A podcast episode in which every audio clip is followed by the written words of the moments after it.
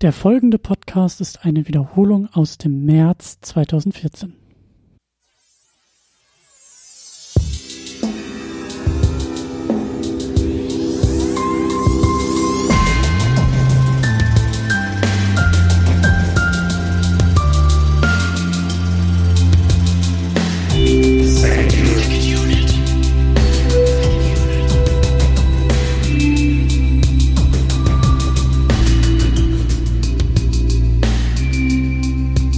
Herzlich willkommen zu einer weiteren, zu einer neuen, zu einer leicht verspäteten Ausgabe, aber auch in der zweiten Hunderterhälfte sind wir wieder als Second Unit zusammengetreten.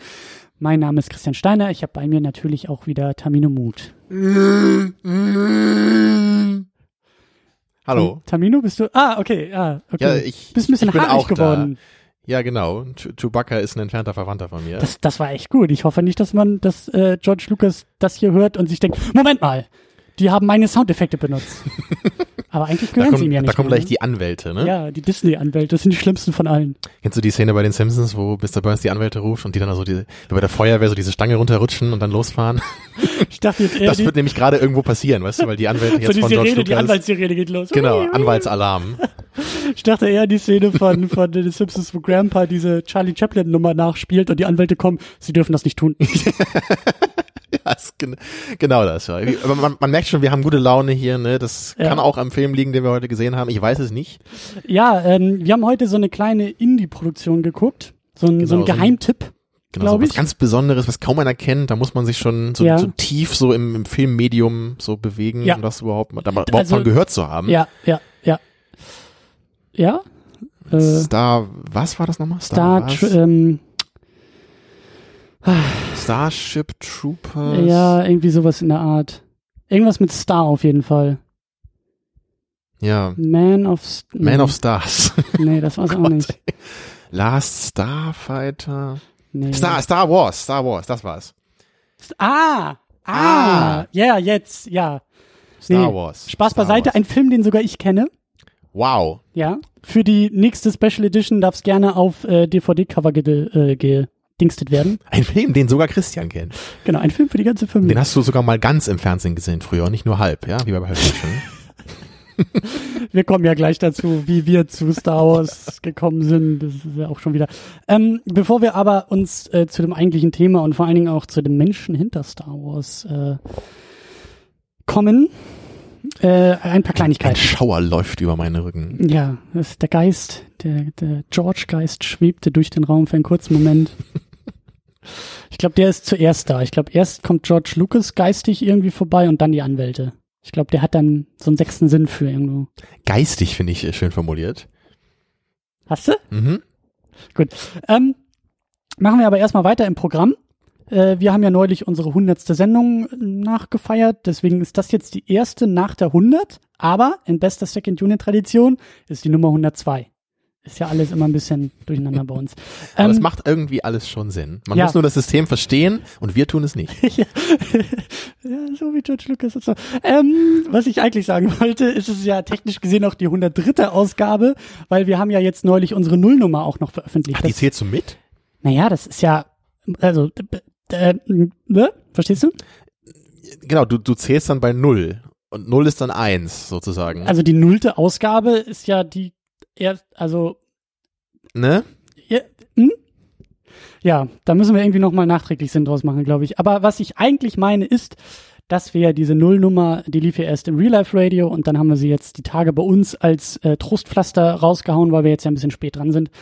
Und gleichzeitig war ich auch noch, oder davor oder danach oder wann auch immer, aber relativ gleichzeitig erschienen ist äh, die neue Folge vom Play Together Podcast, wo ich auch zu Gast bin. Der Stefan aus dem Zombie-Bunker, äh, den haben wir auch irgendwie dazu geschaltet.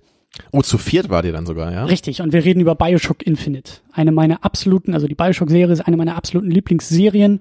Und äh, da habe ich mich dann natürlich auch ein wenig eingeklinkt und meine Liebe, obwohl ich auch wie in bester Second Unit-Tradition natürlich auch ein paar Dinge kritisieren muss, äh, tue ich das in dem Fall aus einer Position der Liebe, so wie auch diese Sendung heute auf, auf, auf dem Boden der Liebe ausgebreitet wird. Denn diesen Star, ähm, Star Wars, den muss man ja lieben. die, diesen Herrn Star Wars. Genau, diesen Star Wars-Film. Ja. Und noch, noch kurz eine Warnung von mir, vielleicht kannst du dich da auch einklinken. Ich habe es, glaube ich, letzte Woche schon mal gesagt. Es kann emotional werden heute. Es ist, es ist ein Thema, was uns beiden Oh ja. am Herzen liegt, hast du ja schon erwähnt gerade. Und also ich weiß das bei mir so, ich, ich kann mich auch mal ganz gut in Rage reden. Das kann ich auch bei anderen Filmen. Und ich, Melancholia an dieser Stelle. ja, Die Nullnummer. ja, ja, ja, ja, genau, zum Beispiel. Und ich, also so bei Star Wars gibt's da auch bei mir, da, da, da, fehlt immer nicht viel. So ich, ich werde da sehr schnell sehr euphorisch, sowohl ins Positive als auch ins Negative. Ich wollte gerade sagen, nicht, dass wir jetzt hier irgendwie Melancholia mit Star Wars vergleichen, was wir sagen wollten. nee, nee. Es ist ein, ein emotionaler Film, es ist ein, ein, ein Film, der sehr nah und sehr tief in unseren Herzen liegt. Genau. Ich finde Melancholia übrigens äh, zigmal besser als die Prequels von Star Wars übrigens. Die wir zum Glück heute nicht gesehen, Genau. aber sehr intensiv, glaube ich, besprechen. Ja, also wir, wir wollen ja versuchen, da jetzt nicht so viel drüber zu reden, weil da wurde auch schon eine Menge zu gesagt. Wir wollen uns versuchen, hauptsächlich auf auf, auf das alte, auf das originale Star Wars zu konzentrieren und die, die Ja. Stärken erstmal zu betonen, aber natürlich am Ende müssen wir dann auch nochmal auf George Lucas und dieses ganze Franchise zu sprechen kommen. Ja. Ja, wie gesagt, man, man, man höre uns mit Vorsicht, man, man vergebe uns Ich äh, die auch sagen, Emotionalität. Ich würde sagen, dass wir zwei Warnungen aussprechen. Erste Warnung, wir spoilern. Es Ja. könnte ja sein, aber ich glaube es, es nicht. gibt auch heutzutage immer noch Leute, die diesen Film nicht gesehen haben. Man Ja. glaubt es nicht, aber es gibt immer noch Leute, die, die treffe ich immer noch. So. Ja, an dieser Stelle solltet ihr von diesen Star Wars nur irgendwie diese komischen B-Movie-Rip-Offs namens Episode 1 bis 3 gesehen haben, dann macht sofort aus, rennt an den nächsten, was auch immer, aber irgendein, wenn es ein Gerät ist, was ein Display hat, dann ist es auch in der Lage, Star Wars zu zeigen, Die sag ich einfach mal. ja. Ja, selbst die Mikrowelle hat bestimmt irgendwie eine Star Wars-Version. Ähm, aber achtet drauf, dass ihr nicht die Special Edition äh, von 1997 erwischt. Das haben wir nämlich auch nicht. Wir haben die gute alte Fassung von 1977, so wie es der Künstler intendiert hat, ähm, vor uns, nämlich die DVD-Fassung. Da gab es nämlich irgendwie, ich glaube 2004 oder 5 oder irgendwann, äh, gab es dann eben so eine Limited Edition, wo die Originalfilme als Bonusmaterial dabei waren. Also eigentlich haben wir auch technisch gesehen jetzt das Bonusmaterial nur geguckt. Das ist Aber- jetzt gleich so ein Moment, wo ich vielleicht lieber mal nichts sage, weil da könnte ich schon, da könnte ich schon mein, mein Wookie wieder äh, beleben. Es so. ist ja noch der Vorspann, in dem wir uns befinden. Genau. Und wir werden auch gleich sehr schnell zum Film kommen. Deswegen ganz kurz nur noch die zweite Warnung. Wir sind nicht die Übernerds, was Star Wars angeht. Also wenn ihr jetzt irgendwie bei unserer Diskussion denkt, ja, aber Moment mal, im Buch Nummer 395 wird auf Seite 14 doch gesagt, dass der Plot, das Plothole, was ihr hier beschreibt, das ist da geschlossen worden. Äh, haben wir nicht gelesen. Also wir beziehen uns auf die Filme. Genau, ich habe auch nie ein Star Wars Buch gelesen. Ich habe ein paar Star Wars Hörspiele noch, da, die, die kenne ich. Ich weiß allerdings nicht, ob die kanonisch sind. Es interessiert mich auch nicht. Ich habe auch Star Wars Videospiele Ähm, Richtig, gespielt ja. und Gut, ich habe hab auch, ich auch, äh, hier diesen die die die- hier diese komische ähm, äh, äh, Clone Wars Zeichentrickserie, den Quatsch habe ich auch mal ein bisschen geguckt, aber es ist halt alles egal. Es zählen eigentlich Ja, ja. nur diese drei Filme und diese anderen drei Filme hätten auch zählen können, wenn sie gut gewesen wären. Zumindest sind die ja auch dafür gemacht und man betrachtet die ja auch so. Also äh, Episode 1 bis 6 ist im Grunde das, was man jetzt gemeinhin so hauptsächlich mit Star Wars meint, würde ich mal sagen. Und dann alles andere reiht sich vielleicht dann irgendwie da ein oder versucht noch gewisse Plotstrukturen weiter auszubauen, keine Ahnung. Ja. Aber auf dieses Wissen können wir eben nicht sonderlich äh, gut zugreifen heute. Und wir reden ja sowieso auch nur über Filme hier, ne? Sonst äh, wären wir ja nicht die Second Unit, sondern was anderes. genau. oder Was ich noch sagen wollte, äh, bevor wir zu dem Film kommen, der langweilige Ankündigungspart, ähm, nur ganz kurz, ich werde vom, lass mich kurz überlegen, ich glaube der 29. März bis zum, ich glaube, 9. April äh, werde ich wieder unterwegs sein. Ich werde durch diese Landen reisen. Ich werde in Zwickau, Leipzig, Dresden kurz, Berlin und Prag sein. Also wenn ihr Ja, irgendwo Christian ist auf Deutschland-Tournee mit Second Unit. Er wird da in verschiedenen großen Sporthallen spielen. Eintrittskarten gibt's ab 50 Euro bei Flatter hier. Ja, genau. Also falls ihr irgendwie Bock und Zeit auf einen Schnack und auf einen Kaffee oder eine Cola habt oder so und irgendwie in dieser Region seid, Autogramme. ähm, Autogramme, was auch immer, ähm, meldet euch entweder in, den Kommentaren auf secondunit-podcast.de oder ihr schreibt mich irgendwie über Twitter oder uns über Twitter oder Facebook oder diese E-Mails, die es gibt. Also tretet irgendwie in Kontakt, wenn ihr sagt, hey, ich hätte Bock einfach mal Hallo zu sagen. Äh, das ist kein offizielles Hörertreffen, aber man kann ja irgendwie vielleicht trotzdem zusammenfinden. Christian Kolumna, der rasende Reporter. So ungefähr. Dann, du hast schon erwähnt, Flatter, meine Lieblingssektion in jedem Podcast, auch in der 112. Ausgabe. Äh, vielen Dank für die hundertste Ausgabe. Da haben wir Spenden bekommen von Jonas 1337, von Tinkengill, von Jacker, von Racing Pit, von German Student und von Mac Lustig NR. Und auch, auch da nochmal vielen Dank an die ganzen Glückwünsche, die ihr uns Ja. noch im Nachhinein bei den Kommentaren gesendet habt. Ja. Ja, super. Das hat wirklich Spaß gemacht. Dann noch einmal an Weberknecht bis, der hat uns nämlich bespendet zu der, zu alten Episoden, zu Hannah B und High Tension. Auch danke dafür. Sehr und schön. C. van der Meiden hat uns äh, geflattert zu Moonrise Kingdom. Mhm. Ja, und wir gucken immer noch, ob wir den neuen Wes Anderson Film gucken können. Ja. Es, es gibt einen, einen. Hoffnungsschimmer. Möglicherweise kriegen wir doch noch hier die Möglichkeit, ihn im O-Ton zu schauen, in dem netten Kino. Ja. Schauen wir mal. Ähm, und vielleicht, ja, ja, sehen wir, sehen wir. Wir haben was vor und wir werden ja auch wieder vorproduzieren und nachveröffentlichen und ähm, ihr kennt das ja. Ihr habt das jetzt schon über 100 Mal mitgemacht, hoffentlich. Also äh, wisst ihr Bescheid. Dann, wie bei jedem Film, natürlich auch ein Getränk. Ja, wir probieren uns durch Filme Mhm. und durch Getränke. Und du hast, Und- ein- du hast eine wunderschöne Idee gehabt, fand ich. Ja, Ja. dein, dein Strahlen äh, spricht für sich. Ähm, ich dachte mir, Star Wars ist natürlich ein Film, den wir, den die meisten, aber auf jeden Fall wir beide mit unserer Kindheit verbinden. Star Wars ist Mhm. ein Film, zwar kein Kinderfilm, aber ein Film für Kinder, auch für Kinder. Und ich habe ihn irgendwie damals als pff, Achtjähriger, Zehnjähriger geguckt, so irgendwie. Bei mir Vielleicht- muss das ziemlich genau auch so in dem Bereich gewesen sein. Und da dachte ich mir, äh, greifen wir doch mal ein Getränk aus dieser Zeit mal wieder hervor, nämlich die wunderbare Capri-Sonne. die hat früher in der Grundschule immer meinen Schulranzen äh, äh, verziert und geschmückt und das war immer das Highlight dann in der Schule, in der Pause. Ich hatte früher aber immer diese Cola-Version. Cola oder. Orange hatte ich auch. Ja, ich hatte fast immer Orange früher. okay. Und wir haben jetzt Power Team. Das ist, äh, So, so multivitaminmäßig ist das, ne? äh, Ich, also ich habe hinten, hinten drauf geguckt, es gibt sehr viele Fruchtsäfte, die so mit ein bis drei Prozent da drin vertreten sind. ja, ich gucke nämlich vorne gerade drauf und sehe Fruchtsaftgetränk mit 10% Fruchtgehalt. Ja, ja, das, das ist mir irgendwann früher auch mal aufgefallen und dann dachte ich auch so, hm, ich glaube, so gesund ist das gar nicht. Nee, aber, Aber cool ist es. Sie werben ja immer Packung. damit, ne, dass es keine künstlichen Aromen und Süßstoffe etc. sind. Ja, es ist nämlich im Grunde nur Wasser und Zucker und zu 10% halt Saft. wow. Genau. Und diese Packung, ich finde diese Packung so geil. Das hat sowas von Astronautennahrung immer. So diese, Genau, diese ja. Aluminium-Dinger. Also wir werden jetzt in bester Manier uns. Du, äh, du hast den noch nie getrunken, oder? Power Team kenne ich auch gar Nee, die nicht. kenne ich auch nicht. Gab's nee. früher nicht. Ich habe auch fast nur Orange getrunken, glaube ich, von Capri Sonne. Die Cola hat immer so einen Ja. Zitronengeschmack Und der, dabei. der, das Schwierige ist ja immer bei der Capri Sonne, den Strohhalm da reinzukriegen, ohne dass er hinten wieder rauskommt. ne? Das ist ja, das ist ja immer die Kunst dabei. Und das, ich habe gerade schon, ich traue mich gar nicht, das hier reinzustecken. ja, und Profis äh, haben auch schon den Strohhalm am Mund, wenn sie das Ding da reinfriemeln, weil dann kann da auch nichts rauslaufen. Also Okay. wären wir jetzt ein Videopodcast, es wäre sehr amüsant. Ich, ich mache das in meiner alten, erprobten Methode und es hat funktioniert. Mmh, herrlich. Äh, Wasser, Oh, jetzt fällt mir ein, ich habe früher auch die Kirsch-Capri-Sonne getrunken. Jetzt erinnere ich mich an den Geschmack. Und der kommt nämlich sehr deutlich hier durch. Es gab so eine Kirschversion davon, die mochte ich nämlich sogar noch lieber als Orange. sind hier Kirschen drin? Ja, Sind aber keine drauf. 0,5 Prozent Kirschsaft habe ich hinten gelesen. Aber ich finde, der Geschmack ist relativ deutlich, oder? Ja, irgendwie schon. Ich, ich finde es bei diesen Sachen immer so schön, dass das, weißt du, da muss immer so mit geworben werden, dass das so gesund sei, ne, damit die Eltern das kaufen für ihre Kinder. So wie bei diesen Kinderregeln immer mit der extra Portion Milch.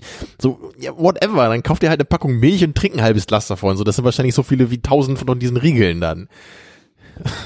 Und auch hier wieder, ne? Du musst halt jede Menge Früchte vorne drauf drucken und dann sieht das total gesund aus. Aber es schmeckt auch Mhm. irgendwie komisch. Also es schmeckt zwar so ein bisschen nach Saft, aber so so so leicht es, im es Nachgeschmack. lebt von der Nostalgie, glaube ich. Also Ja. gerade dieser Kirschgeschmack, jetzt, der erinnert mich wirklich an früher oder wenn ich mal in so einem hier im Heidepark Soltau war, da habe ich auch immer sowas mitgehabt dann, ne, so so das ist so so Ferienstimmung auch für mich, so äh, Sorglosigkeit, ne, Sonne, Sommer. Und Tamino, hast du schon die Mathe-Hausaufgaben gemacht?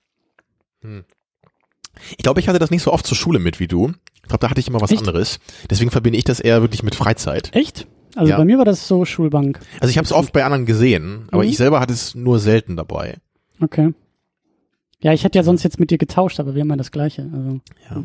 Aber das ist echt so schön, weil wir haben jetzt im Grunde genau so über dieses Getränk auch reden können, wie wir jetzt nämlich äh, schön auch erstmal über Star äh, Wars reden können. Ich will jetzt echt schon irgendwie Star Trek oder irgendwas anderes sagen, weil wir am Anfang diesen Scheiß gelabert haben. Ähm, Star Wars, ja. Ja. Ja, was ist unser Vorverständnis zu Star Wars? Ja, Capri-Sonne ist mein Vorverständnis. Also, also es ist, also deswegen wird es, glaube ich, auch so emotional. Und das ist einfach Star Wars. Ähm, ich habe, ich kann es nicht mehr genau betiteln, aber das war wirklich so ein, so ein magisches Wochenende, so ein, so ein magischer Vormittag, Tag irgendwie, dieses magische Erlebnis Star Wars zu gucken. Ich weiß es noch, oder das ist zumindest meine Erinnerung, aber ich weiß es noch ganz genau. Ich bin irgendwie, ich war bei meinem Vater, ich bin irgendwie die, die Treppe ins Wohnzimmer runtergegangen und er saß da und hat Star Wars geguckt. Lief irgendwie im Fernsehen oder auf Videokassette oder irgendwie sowas.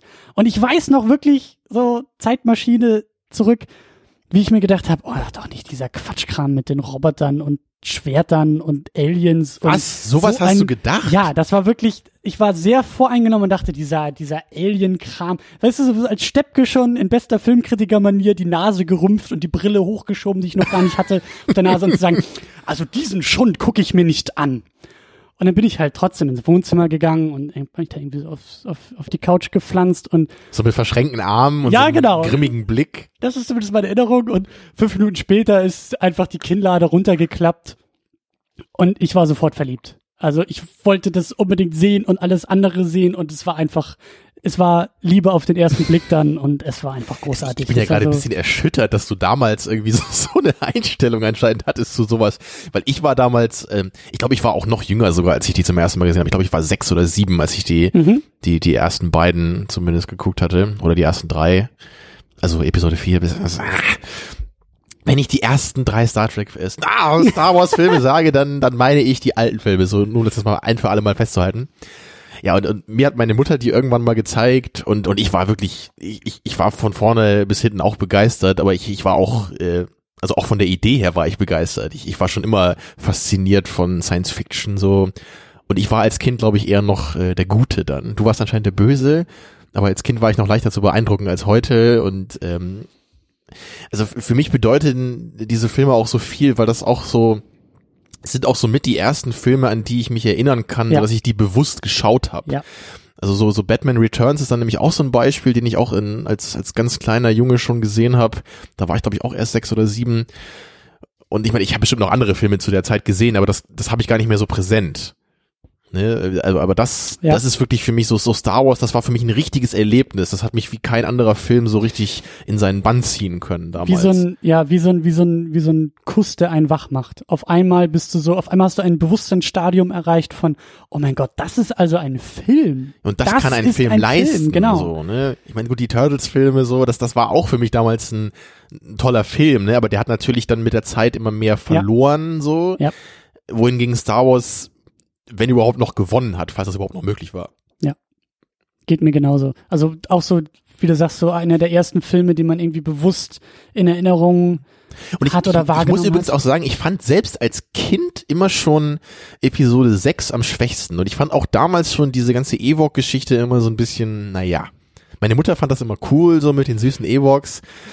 Aber ich, ich war damals auch immer so eher so, also den Anfang von Episode 6, der ist natürlich auch cool, bei Jabba in der Festung. Ja. Aber, aber ich war wirklich damals auch, auch wie heute eigentlich immer noch so der, der, der erste Star Wars, das war immer so mein Liebling. Ne, so Mhm. klar, Episode 5, Empire ist, ist wahrscheinlich auch ins, inzwischen, ich würde auch nicht sagen, dass der schwächer ist oder so, kein, keinesfalls. So, er gilt ja bei meisten auch als der Beste. Aber, so- aber so für mich emotional ist, ist für mich immer so Episode 4, ja, Star Wars, das ist so der, der größte Film für mich. So, ich, ich mag ja auch Origin Stories immer so gerne, wenn man Mhm. sie mal so nennen möchte. Mhm. Und ich, ich mag eben so diesen Beginn dieser Geschichte, die, die Einführung des Universums. Und das war selbst als Kind schon so. prägend Ja. war dieser ich, ich Film. bin stolz auf mein früheres Selbst. Ich auch. Ich bin stolz, dass ich diese Voreingenommenheit dann doch überwinden konnte. Ja, aber wie, wie nähern wir uns jetzt Schlürf. diesem unglaublich wichtigen Mammutwerk? Vielleicht am besten ne, über die, die Menschen, die dahinter stehen, zuerst. Ähm, ja, ich würde vielleicht noch sogar vorher ganz kurz versuchen, so, dass du mal wieder in ein, zwei Sätzen das Ding zusammenfasst. Ja, ja, wie so oft, wenn wir solche Filme besprechen, dann entfällt es mir irgendwie, dass wir auch den Plot ja zumindest mal kurz umreißen müssen. Hm? Ja, äh, in einer Galaxie weit, weit entfernt. Äh Wird das eigentlich übersetzt auf Deutsch? Steht das da so, wenn man das auf Deutsch guckt? Glaub nicht, ne? Ist doch richtig so ein anderer Text dann? Bei A Galaxy Far, Far Away? Ist es nicht in einer weit, weit entfernten Ja, kann sein, ne? Es kann sein, dass es das eine richtige deutsche Version von Details, Details.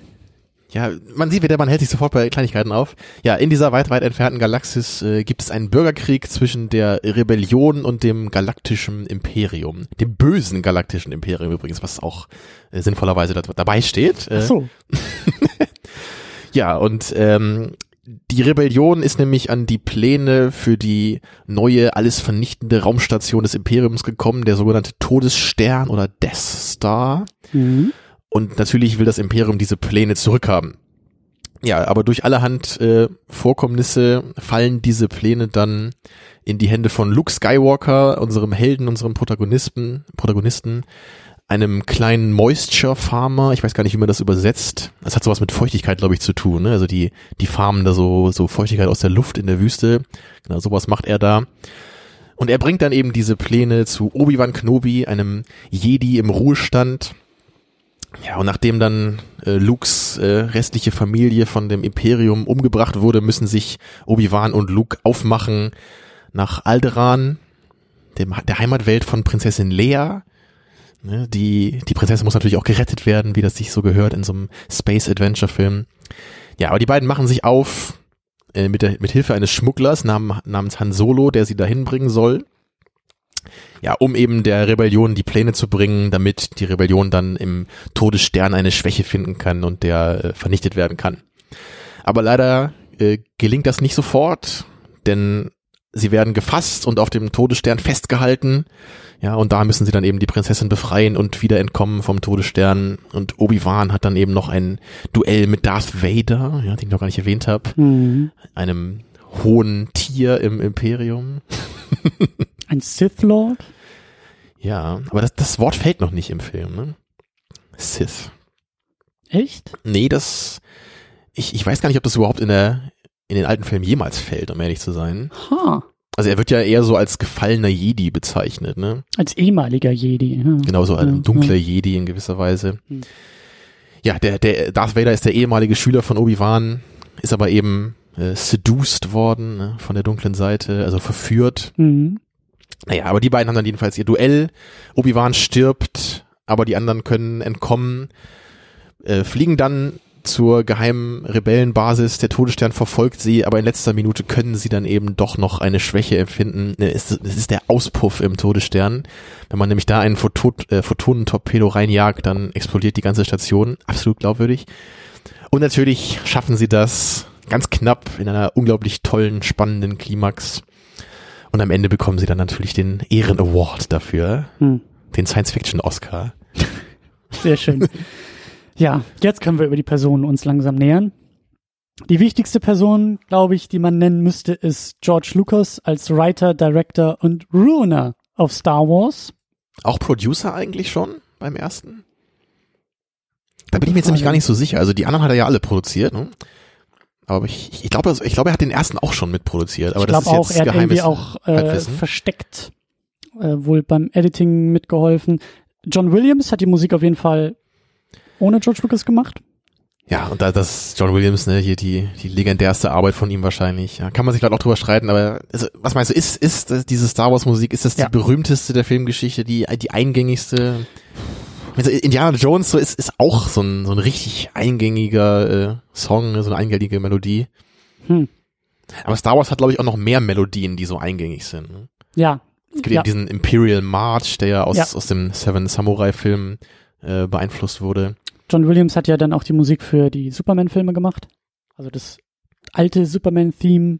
Äh, Indiana Jones hat er auch gemacht, ne? Ist auch von Ich ihm, glaube oder? auch, ja. Also der Typ hat einfach in den 70ern und 80ern einfach mal alles gemacht, was irgendwie an relevanter Musik aus Hollywood rauskam. Ja, und er hat eben dieses pompöse, fanfarenartige und ganz eingängige dabei. Und, Ja. aber es kann eben auch, auch mal ruhig und sehr emotional sein. Und Ja. das ist wirklich so die tolle Mischung. Nicht hier. so wie Hans Zimmer, der irgendwie nur auf die Fresse kann mit seiner Musik. Dann ganz wichtig, was die wenigsten wissen und was vielleicht noch für die Abschlussdiskussion ganz interessant werden könnte, Marcia Lucas als äh, Editor. Seine George Lucas ehemalige, mittlerweile ehemalige äh, Ehefrau. Die Mhm. hat, äh, ich glaube, da waren noch zwei, drei andere Leute irgendwie dabei, die haben damals auch den Oscar gekriegt. Äh, die haben den Film geschnitten. Also endgültig dann geschnitten, ne? Weil das, es Genau. gab ja, glaube ich, auch erst einen anderen Editor noch, da hat sich da George Lucas mit ihm Ja. überworfen und Ja. die konnten sich da überhaupt nicht einigen, dann musste er ihn irgendwie gehen lassen. Und dann hat es dann irgendwie seine Frau mit ihm dann zusammen, glaube ich, gemacht und wahrscheinlich noch mehr Leute, ne? Und Ja. daher kamen dann eben diese rechtlichen Schwierigkeiten später. Genau, und dann haben wir jede Menge Schauspieler, ich meine, die wenigsten davon ähm, sind unbekannt, aber Mark Hamill als Luke Skywalker, Harrison Ford als Han Solo, Carrie Fisher als Prinzessin Leia, äh, Peter Cushing als Grand Moff Tarkin, der Mhm. irgendwie so aus dieser ganzen Star Wars Geschichte ziemlich schnell rausgefallen ist, oder? So aus dieser ganzen Mythologie. Das war wirklich auch wieder für mich so, dass ich den Film geguckt habe und dachte, ach ja, stimmt. Der Imperator kommt da ja noch gar nicht vor.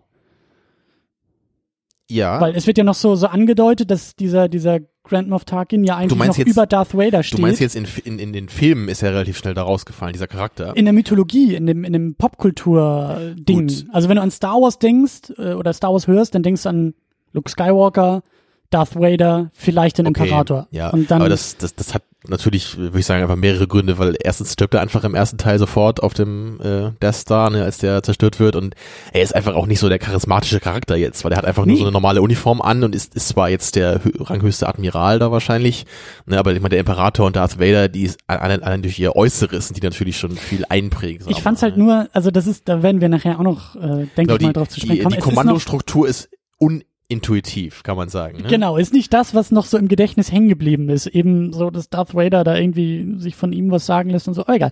Dann haben wir noch Alec Was Guinness. auch in Hinsicht auf die Prequels nicht sonderlich viel Sinn macht übrigens. Ja. ja, Was, was man eigentlich nach jedem Satz, glaube ich, sagen könnte Ja. heute, wenn wir über den Film reden. Aber, ja.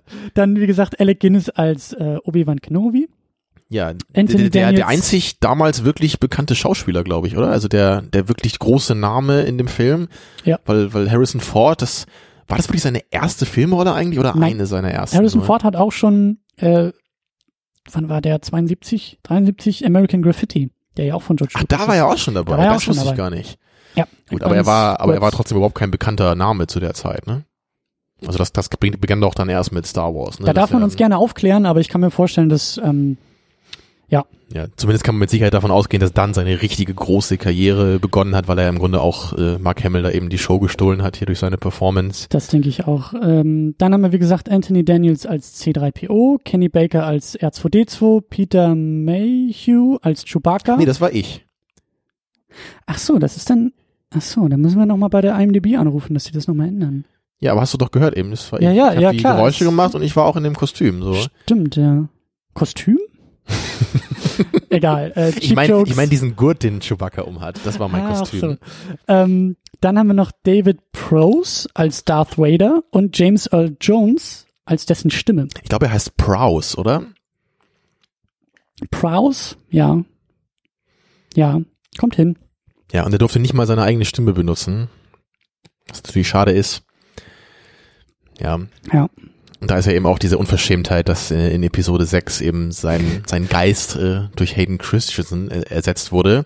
So, ach so, also die, die anderen Typen müssen dann als, als alte Personen Geist sein, nur, nur Darth Vader, ne, der darf dann in seiner jungen Form als Geist sein. Wir wollen ja eigentlich nicht über die Prequels sprechen. Wir wollen den Blutdruck so gering wie möglich halten.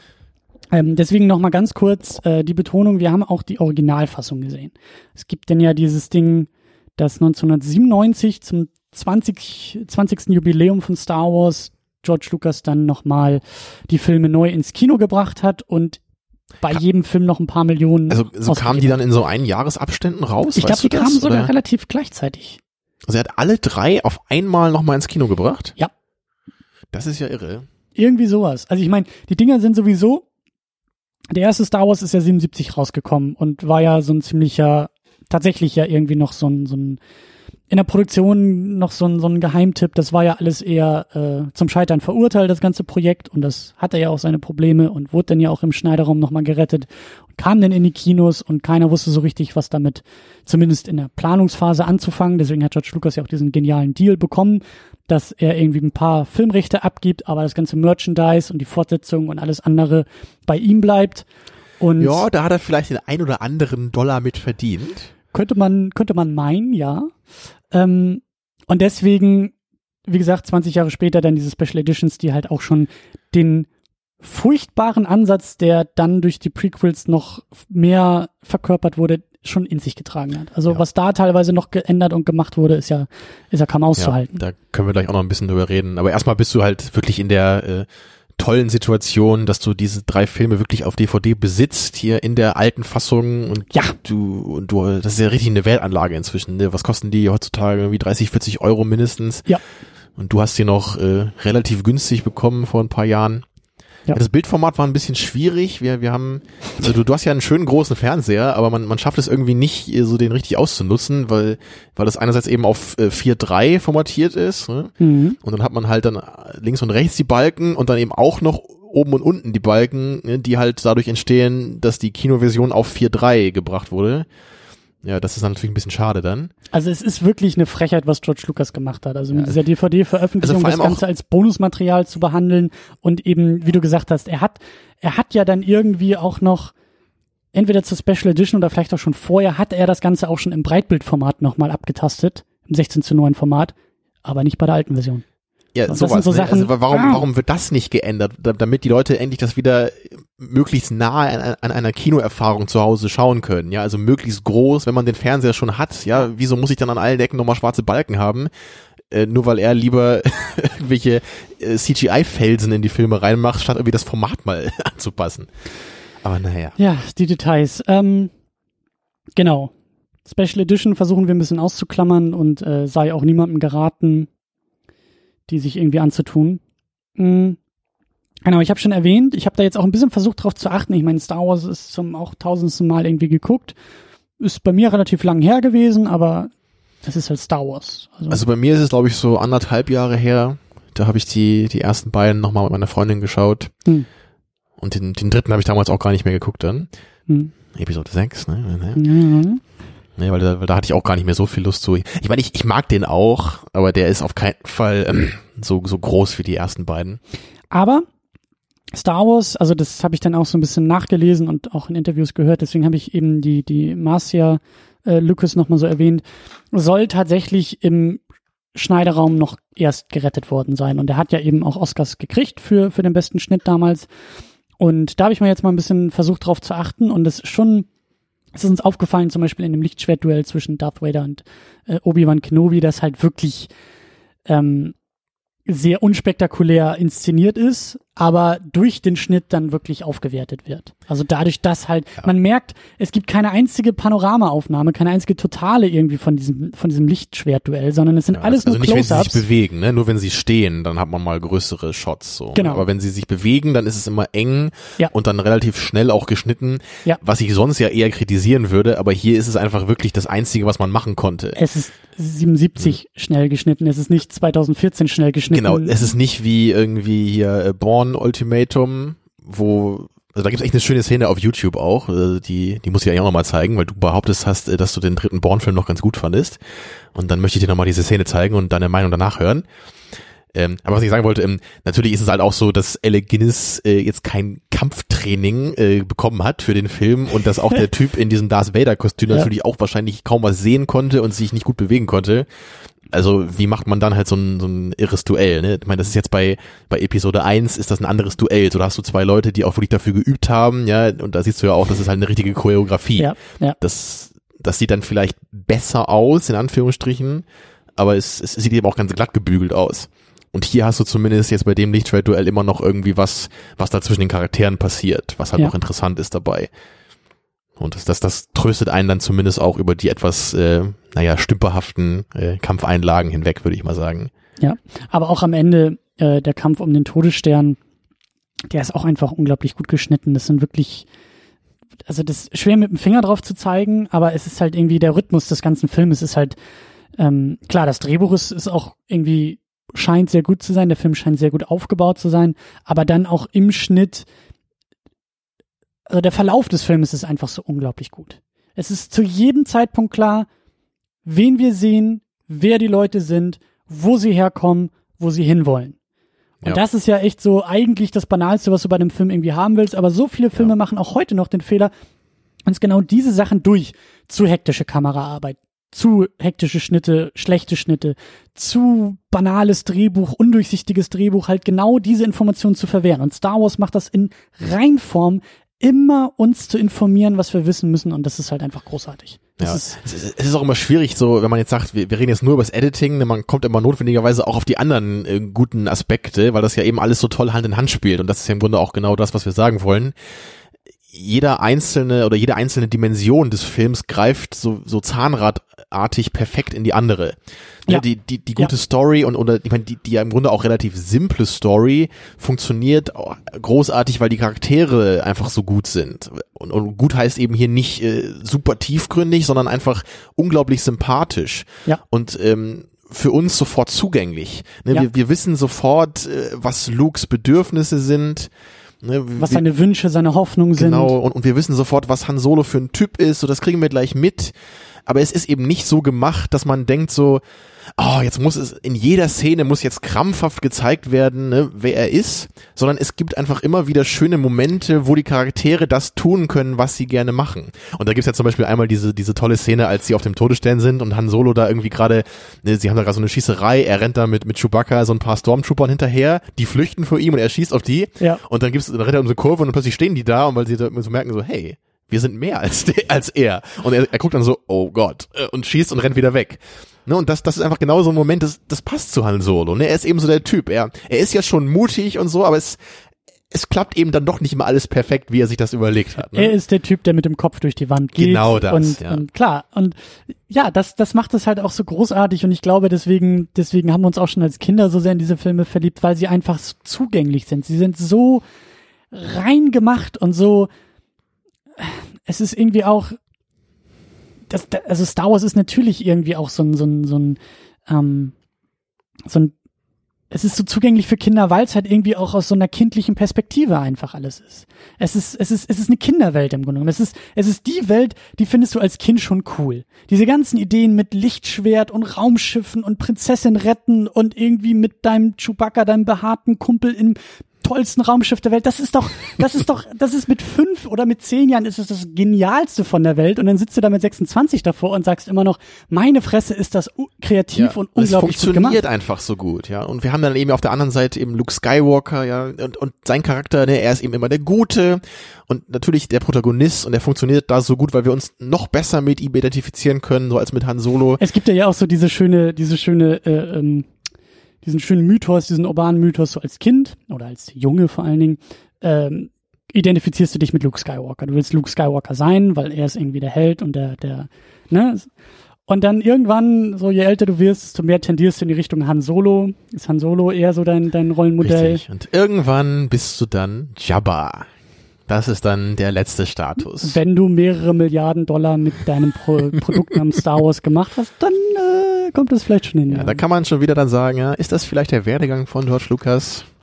Sah er seine Zukunft schon vor sich? Ja. Ja. Ich meine, ich wollte ich wollte gerade noch sagen, so diese beiden Charaktere eben, die beiden Hauptcharaktere ja, Ja. im Grunde, so Luke Skywalker, Han Solo. Ähm, ich, ich weiß nicht, ob man sagen kann, Han Solo ist ein Hauptcharakter, im, im Grunde schon. Also ich weiß nicht, ob, ich habe immer das Gefühl, er ist schon noch wichtiger als Obi-Wan irgendwie. Aber vielleicht auch nicht. Ja, das sind technische Ja, Unterscheidungen. aber zumindest, ich, ich habe glaube ich das Gefühl, weil, weil einfach so, ich mag das so gerne, dass sich zwischen, zwischen Luke und Han eben so eine schöne Freundschaft entwickelt. Wenn sie sich zum ersten Mal treffen, da ist Luke eben total kritisch ihm gegenüber. Er meint, äh, Han Solo will sie nur verarschen, ne? er will irgendwie jede Menge Geld von ihnen haben, dass er sie dahin fliegt. Ja. Und er hat ihnen irgendwie ein tolles Raumschiff äh, versprochen und dann steht da dieser schrottige Millennium Falcon da hinten. Ne, What a piece of junk, sagt er ja, als er den zum ersten Mal sieht. Ja. Aber und dann eben auf, auf dem Todesstern dann auch, dann will natürlich Luke die Prinzessin retten und Han sagt, oh Gott, hier, jetzt, wir können uns hier nicht noch mehr irgendwie auf riskante Sachen einlassen. Und Luke ködert ihn natürlich dann mit, den- mit den Belohnungen und dann da gab es auch diesen, diesen, diesen wunderschönen Dialog, so, ähm, Luke sagt so, äh, she will give you as much money as you can imagine. Und er guckt nur so, I can imagine quite a bit. Und er sagt ja dann auch irgendwie diese schöne, äh, also erst versucht Luke ihn ja zu ködern irgendwie mit der Aussage von ähm, they will kill her.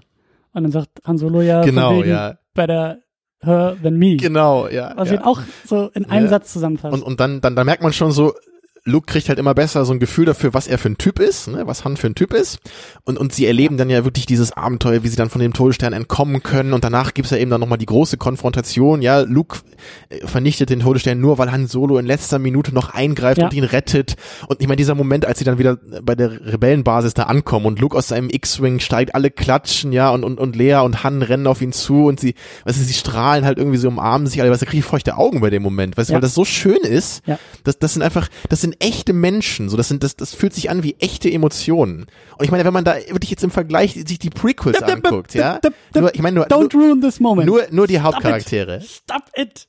Wenn man einfach nur die, Dyna die Dynamik zwischen Han Solo und Luke Skywalker wie mit der Dynamik von irgendwie von Anakin und Obi-Wan oder so vergleicht, ja, oder von Qui-Gon und Obi-Wan. Ich meine, da, da ist halt einfach nichts so in den Prequels.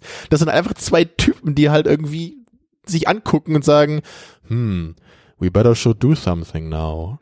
Das ist halt das, das, ähm, das, das, ja, das Erschreckende an, an, an den Prequels und das Erstaunliche. Du konntest mich gerade nicht bremsen, das ging nicht. Ich, ich muss, es musste raus. So. Ja, ich merk schon.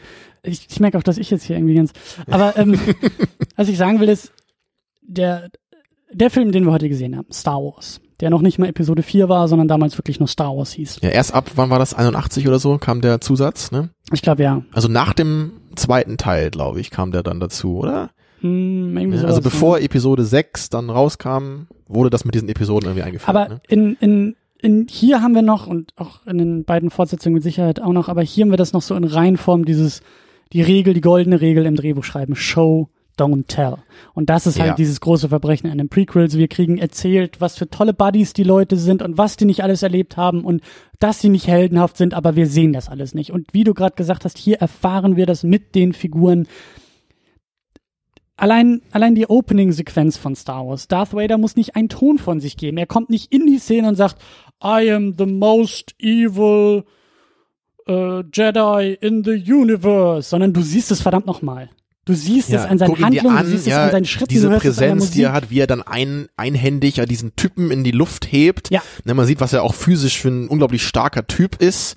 Ja, und natürlich die, man dieses Kostüm und, und seine Stimme ne, von James Earl, Earl Jones natürlich cool. Also das, das ist einfach charismatisch. So, er, er, er nimmt den ganzen Raum ein, natürlich, wenn er, wenn er irgendwo zu sehen Allein ist. schon der allererste Shot, und da verweisen wir auch sehr gerne auf die äh, Star Wars Reviews von Red Letter Media. Ja, nur, nur ganz Mr. kurz noch als. Einschub, das, das muss man natürlich auch sagen, die, die äh, referieren wir ja dauernd. Wir haben die auch schon mal besprochen in einer Jubiläumsausgabe. Ja, Aber ich wollte nur dazu noch mal kurz sagen, diese Star Wars Reviews zu den Prequels, die, die Mike da eben gemacht hat, die sind auch nicht nur irgendwie gut und lustig, weil sie sich über die Prequels irgendwie schlapp lachen, sondern man, man erfährt eben auch eine ganze Menge über die Qualitäten der alten Filme. Ja. Und es ist einfach wirklich beeindruckend und schockierend zugleich, wie diametral entgegengesetzt, ne, so die Ja. Prequels in so vielen Hinsichten einfach äh, gemacht sind im Vergleich zu den Originalen. Und deswegen kann ich einem wirklich nur, nur jedem, der die Reviews noch nicht gesehen hat und sich für Star Wars interessiert, ne, kann ich nur sagen, guck sie dir wenigstens einmal an. Ja, und wenn du einen Punkt findest, wo du dann nicht mit übereinstimmst, einen einzigen Punkt aus diesen Prequels, dann sag ihn mir und ich argumentiere dagegen an.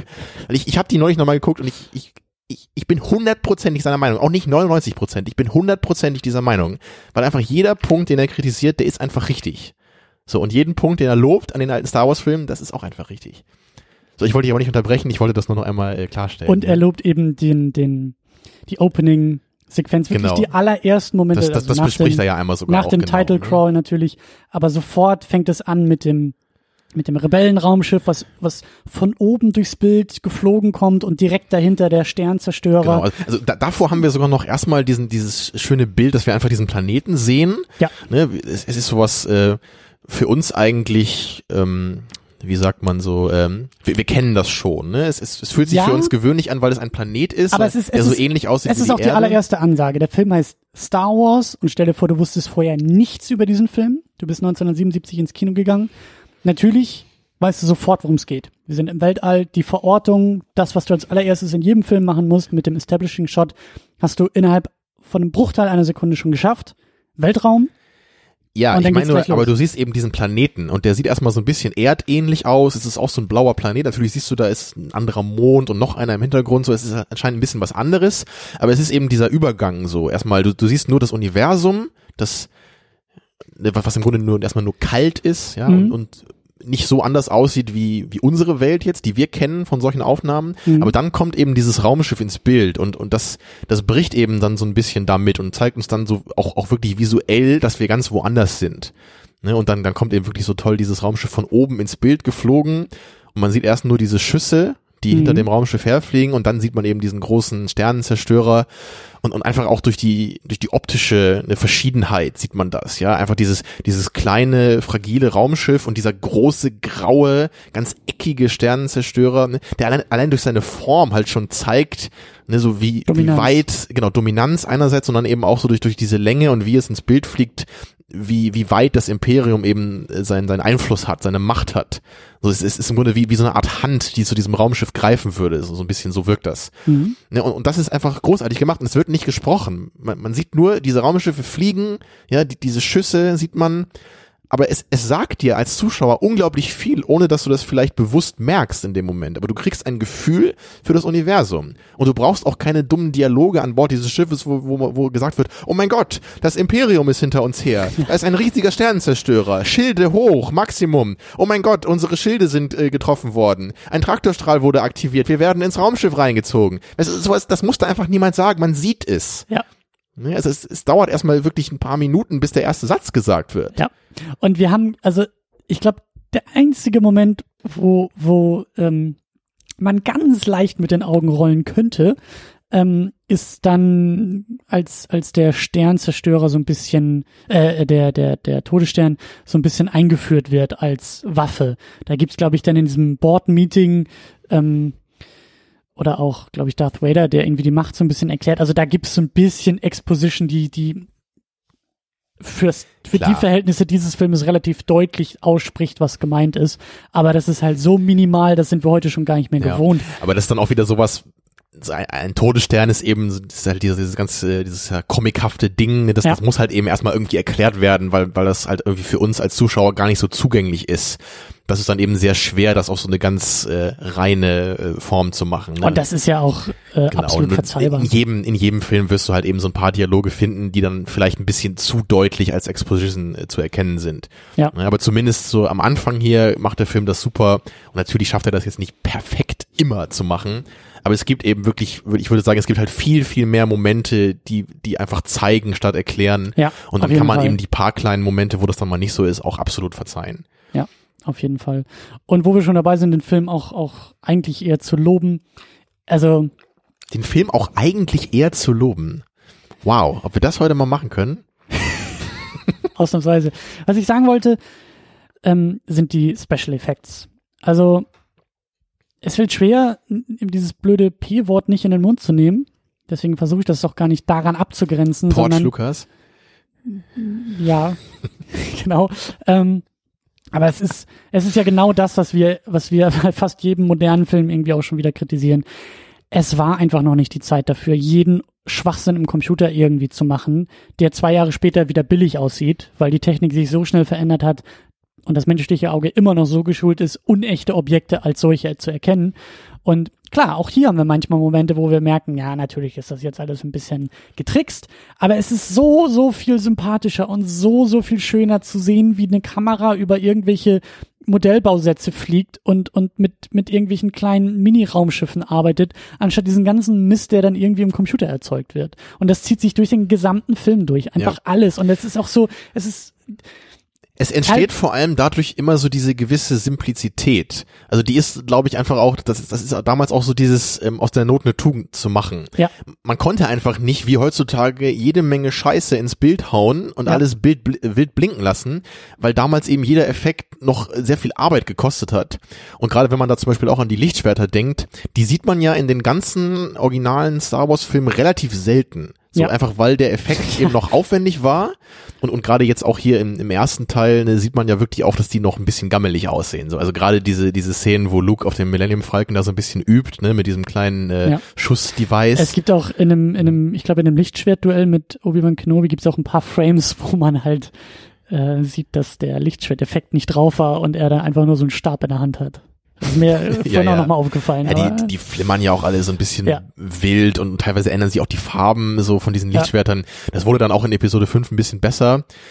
Aber, aber das ist eben was, das ist im Grunde was Gutes für den Film, weil es dafür sorgt, dass diese Lichtschwerter immer was Besonderes sind. Und, und sobald Luke sein Lichtschwert eben aktiviert, merkst du als Zuschauer so, jetzt wird's Shit's spannend. happen, ja. Jetzt ist was Besonderes, was passiert. Und in den Prequels, ne, äh, ich wollte nicht drüber reden, aber Ja. die, ich meine, die, ziehen da ihr, ihr Lichtschwert, wenn sie einen Brief aufmachen wollen, glaube ich. Das ist so der Brieföffner. Ne, also in, in jedem scheiß Shot Ja. haben sie so ein dummes Lichtschwert in der Hand. Ja. Und das, das entwertet das ganze Ding total. Ja, aber, aber alles, also es ist halt so, die Geräusche von den Lichtschwertern, die Optik der Lichtschwerter, die Geräusche der Raumschiffe, die TIE Fighter, Ja. wenn sie durch die Und auch- Kurven fliegen. Genau, und und alles jedes einzelne. Raumschiffdesign ist, ist im Grunde auch so großartig schon und so ikonisch. Ne? Selbst diese kleinen TIE Fighter, Ja. die einfach nur irgendwelche Raumschiffe des Imperiums sind, die sehen auch schon total geil aus einfach mit diesen Flügeln. Dann natürlich die, die X-Wings, ja, der, der legendäre Millennium Falcon. Also ich, ich weiß gar nicht, ob ich den X-Wing oder den Millennium Falcon cool, cooler finde. Das ist äh, hartes Duell, glaube ich. Ja. Ne, aber, aber all diese Designs und dann, dann sieht man, wie die sich bewegen und dann am Ende in diesem Todessterngraben dann miteinander kämpfen und, und jede Explosion ist halt wirklich auch handwerklich gemacht worden, Ja. ne, von jedem Raumschiff, was dann sich auflöst. Es ist, Großartig. Und genau so haben wir auch teilweise vor Ekstase vor dem Fernseher gesessen, wenn diese Shots irgendwie kamen. Weil das auch, wo sind wir jetzt? 40 Jahre? 30 Jahre? 35 Dazwischen, Jahre, ja. bald 40 Jahre nach Star Wars ist das einfach immer noch fucking great. Also zeigt mir, ich, es, es gibt so wenig Filme, die einfach so, so lange und so, so gut gealtert sind wie dieser Star Wars Film. Also, ich meine, der, der erste Superman ist ja auch mehr oder weniger aus der Zeit und die Technik ist heute einfach lachhaft. Ja. Ist halt so. ja. You will Und- actually believe a man can fly. Mm, not really. Not anymore. Ähm, aber es ist, ja, das, das Ja, es ist Star so wie Alien, ne? Alien ist, ja, Also ich würde ich würd sogar sagen, Alien ist sogar noch ein bisschen besser gealtert, glaube ich. Also äh, weil weil natürlich bei Alien auch jetzt so weniger so spektakuläre Effekte benutzt wurden. Ne? Mhm. Da da ist ja auch viel drin, so da, da da konnte man eben auch noch mehr ohne Computer machen damals. mhm. Und äh, ich meine, aber klar, Star Wars ist einfach für das, was er tut, unfassbar gut geal- gealtert. Und wenn man sich irgendwelche Filme anguckt, die so selbst, fünf Jahre später gemacht wurden, die sehen einfach lachhaft aus im Vergleich Ja. dazu. Ja. Wenn man irgendwie den, an den ersten Tron denkt oder oder irgendwie The Last Starfighter oder irgendwie, irgendwie solche Filme, die ja auch weniger Budget hatten natürlich, aber das, das ist halt wirklich ein Witz, diese Effekte. Weiß ich, bei, bei Tron, da haben die irgendwelche komischen Kostüme an und das, das ist dann irgendwie in so einem 2D-Computerland wird das irgendwie aufgenommen und die spielen dann halt so wie so Me- Menschen spielen irgendwelche Programme. So ist halt, das ist total lachhaft so, ja.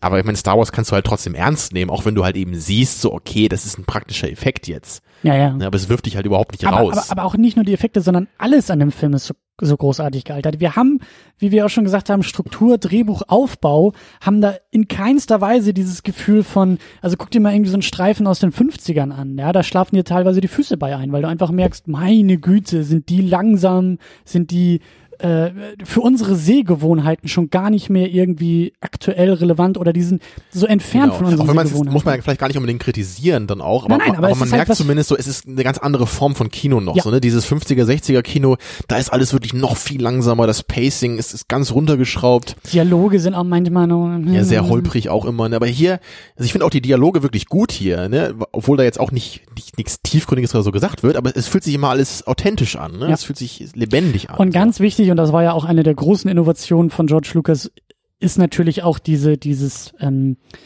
dieses verbrauchte Universum, diese, die- alles, die ganze Welt, alle Welten, die dort gezeigt werden, alle Techniken, alles ist einfach in Benutzung. das, ist halt nicht da hat sich Alien Hochglanz. ja auch angeschlossen dann zwei Jahre später. Ne? Ja. Und, das war ja damals ja eben auch wirklich ein ganz revolutionärer Ansatz, ne? weil man damals mit Science Fiction eher sowas wie 2001 oder oder halt die alte Star Trek Serie oder so Ja. verbunden hat. Ne? So Ja. dieses, da war äh, die Zukunft immer nur diese Utopie. So, das war klinisch, dieses rein, genau, sauber. es war alles äh, genau ganz blank geputzt und alles super hoch entwickelt. Und Star Wars macht das eben anders. Star Wars äh, bleibt eben in, in diesem, diesem dreckigen Setting, ne? Ja. Auch an den Tatooine, ne? der Planet, auf dem Luke aufwächst, so ist ein Wüstenplanet, ne? Und, und dann die, diese, diese Jawas, die dann diese, diese R2D2 und C3PO da finden, auch ganz, dieses dreckige Fahrzeug, was die haben, einfach großartig. Spitzenidee, die ich gerade bekomme. Stell dir vor, Tatooine in 3D. Der Staub und der Sand fliegt dir ins Gesicht. Wenn wir in Mos Eisley ankommen, weißt du, Mos Eisley ist ja auch ein ziemliche, ziemlicher Widerspruch eigentlich zu einem Wüstenplanet, oder? Hm. Äh, machen wir weiter im Programm. Wir sollten keine Ideen haben. Ähm, genau, und dann, wir müssen natürlich auch noch über ein paar andere Sachen sprechen. Ähm, Aber man, könnte sich stundenlang allein an einem so einem Punkt aufhalten, weil der Film das einfach so großartig macht. Ne? Wir reden auch die ganze Zeit über den Film, ohne eigentlich über den Film zu reden, weil wir glaube, hangeln wir sind, nicht so sehr durch ganz den Plot. unkonkret bis jetzt. Ne? So fühlt es sich zumindest an, aber ähm, ich meine, man könnte auch einfach jede Szene rausgreifen und, und sagen, wie großartig das alles Und gemacht sagen, ist. look at it. Ja.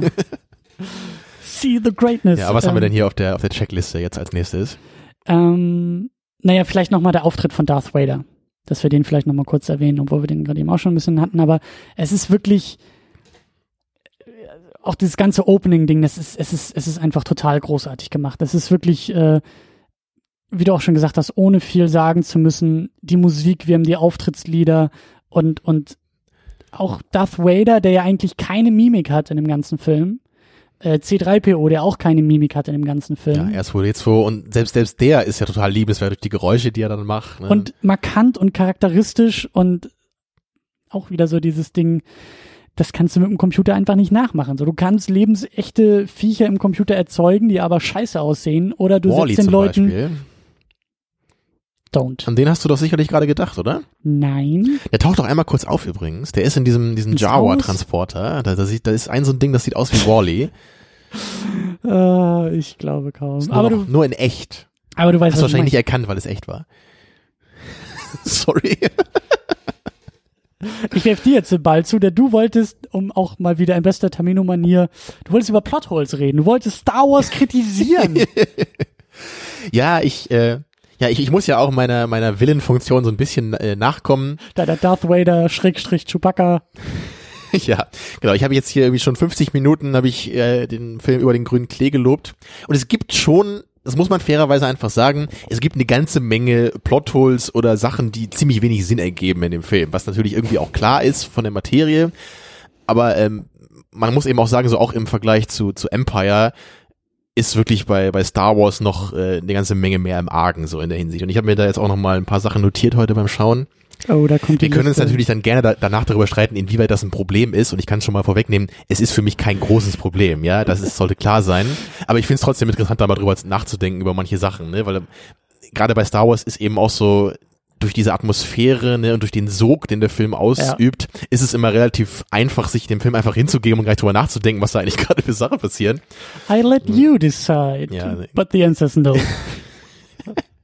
Ja.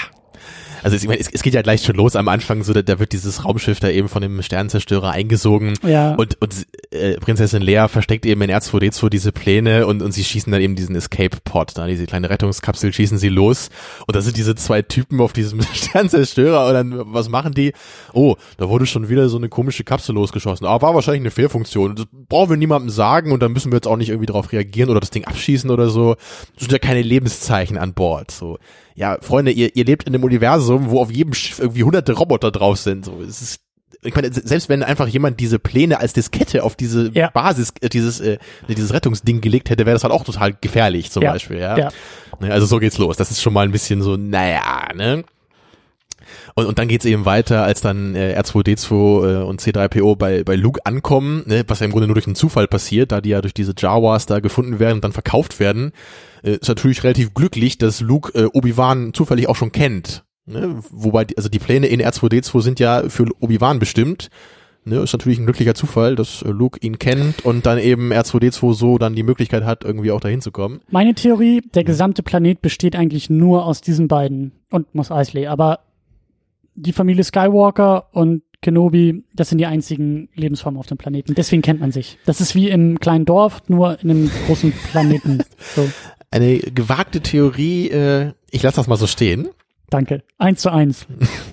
Und, und dann, dann geht's weiter, als wir ähm, bei, bei Obi-Wan dann ankommen und Luke sich mit ihm unterhält. Äh, das ist, es ist jetzt kein großes Plothole, aber ich finde es einfach interessant, diesen Moment, weil, weil ähm, Obi-Wan da über dieses Lichtschwert redet und er sagt, ja, dein Vater, ne, er wurde von Darth Vader getötet und er wollte aber, dass du dieses Lichtschwert äh, bekommst, wenn du erwachsen bist. Und das ist natürlich mit den Prequels eine totale irrsinnige Kontinuitätsproblematik, weil wann soll das denn bitte passiert sein? Wenn man die Prequels gesehen hat, weiß man, Ja. es gab niemals so einen Moment, wo das hätte passieren können. Ähm, und außerdem ist es natürlich jetzt selbst in Bezug auf Empire schon ein Problem. Einfach weil das dann auch keinen Sinn ergibt. Ne? Weil wann soll denn sein Vater, also Darth Vader, was man ja später weiß, wann soll er denn Obi-Wan gesagt haben, hey, ich habe Kinder bekommen, gib denen doch bitte, wenn sie erwachsen sind, mein Lichtschwert. Ne, also warum sollte er das machen, wenn er schon böse geworden ist? Und wenn er noch nicht böse geworden ist, wieso sollte er das dann vorher schon machen? Ich meine, er könnte vielleicht sagen, irgendwie, okay, falls ich sterbe oder so. Ne? Man, die, also, ne, wir sind halt nicht die Star Wars-Experten, aber die Theorie ist eben dann doch da, dass Star Wars in sich abgeschlossen hätte sein sollen. Genau, also der ganze, erste Film Star genau, Wars. Und, und, und die Twists aus Empire und später und Prequels, also aber ja. besonders aus Empire schon, dass die auch erst nachträglich so ja, ein deswegen, bisschen drumherum Deswegen fand ich das nur interessant, weil man nämlich meiner Meinung nach an dem Punkt erkennen kann, dass diese ganze Idee, dass Darth Vader Luke Skywalkers Vater ist, zu dem Zeitpunkt überhaupt noch nicht existent war. Ja. Dass man damals wirklich, also auch wie, wie äh, Obi-Wan das sagt, ne, Darth Vader killed your father. Ja. Also es klingt wirklich so, als, als wäre das damals wirklich so passiert, als, als sollte das auch wirklich und das sein. Ist, und das ist der Punkt. Es ist, es wirkt auch nicht so, als ob es schon so irgendwo geschrieben steht, es dass das dieses Genau, es ist kein kommt. Foreshadowing in gewisser genau. Weise. Es ist wirklich so, dass man, dass jemand irgendwie erst im Nachhinein diese Idee hatte, hey, dieser Star Wars Film, der kam ja, ja super geil an. Was können wir jetzt so dramatisches im zweiten Teil machen?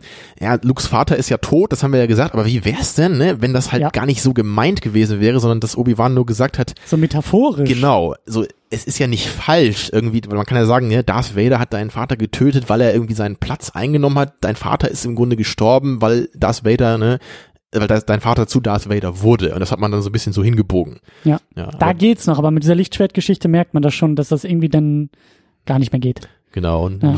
und auch so diese diese Sache mit mit mit Lea und und Luke, dass die Geschwister ja. sind. Ich meine, da erkennt man jetzt keine Anzeichen, dass das nicht der Fall ist, aber man erkennt auch überhaupt keine Anzeichen, dass es der Fall ist. Also ich glaube, das sind alles Ideen, die erst im Nachhinein wirklich dann dazu kamen. Ja, so weiter im äh, im Plothole äh, hier. Ähm, ja, wir sind natürlich dann einfach bei ähm, beim beim Death Star, ne? Also der Death Star, ja, was ist das? Es ist halt total absurd, dieses ganze Ding. Das soll halt so groß sein wie ein Mond, ne? Und äh, zufälligerweise sind halt alle Sachen, die irgendwie für den Plot relevant sind, anscheinend fußläufig voneinander entfernt ja. von diesem Hangar, wo sie reingezogen werden. Ich meine, was, was hätten sie denn gemacht, wenn jetzt irgendwie der, wie diese, dieser Gefangenentruck auf, auf der anderen Seite des Ding gewesen wäre? Also vielleicht gibt es ja irgend so ein futuristisches Transportsystem, sehen wir allerdings nie. Ne? Es gibt ja anscheinend irgend so Lift, aber das scheint nicht so ein Turbolift zu sein, wie, wie irgendwie bei Star Trek. Ja. es, ist, es, es wirkt irgendwie so, als, als könnten die einfach alle Sachen, die wichtig sind, irgendwie so, das, das ist hier drei Korridore weiter oder hier drei Stockwerke weiter unten, da müssen wir das machen, ne? Ja. Da ist dann irgendwie der Mülltrakt und, und äh, die, diese, dieser Zellentrakt und da, wo man den Traktorstrahl deaktivieren kann und dieser Hangar, das scheint alles irgendwie um die Ecke zu sein.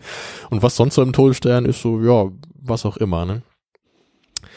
Ähm, und, also und vorher auch noch im, im, im Todesstern, also wie sie halt auch von ihrem Millennium Falcon erstmal entkommen, ist natürlich auch total absurd. Also sie, also die, dieses Schiff wird da reingeholt und irgendwie das, wie fünf Leute kümmern sich irgendwie da drum.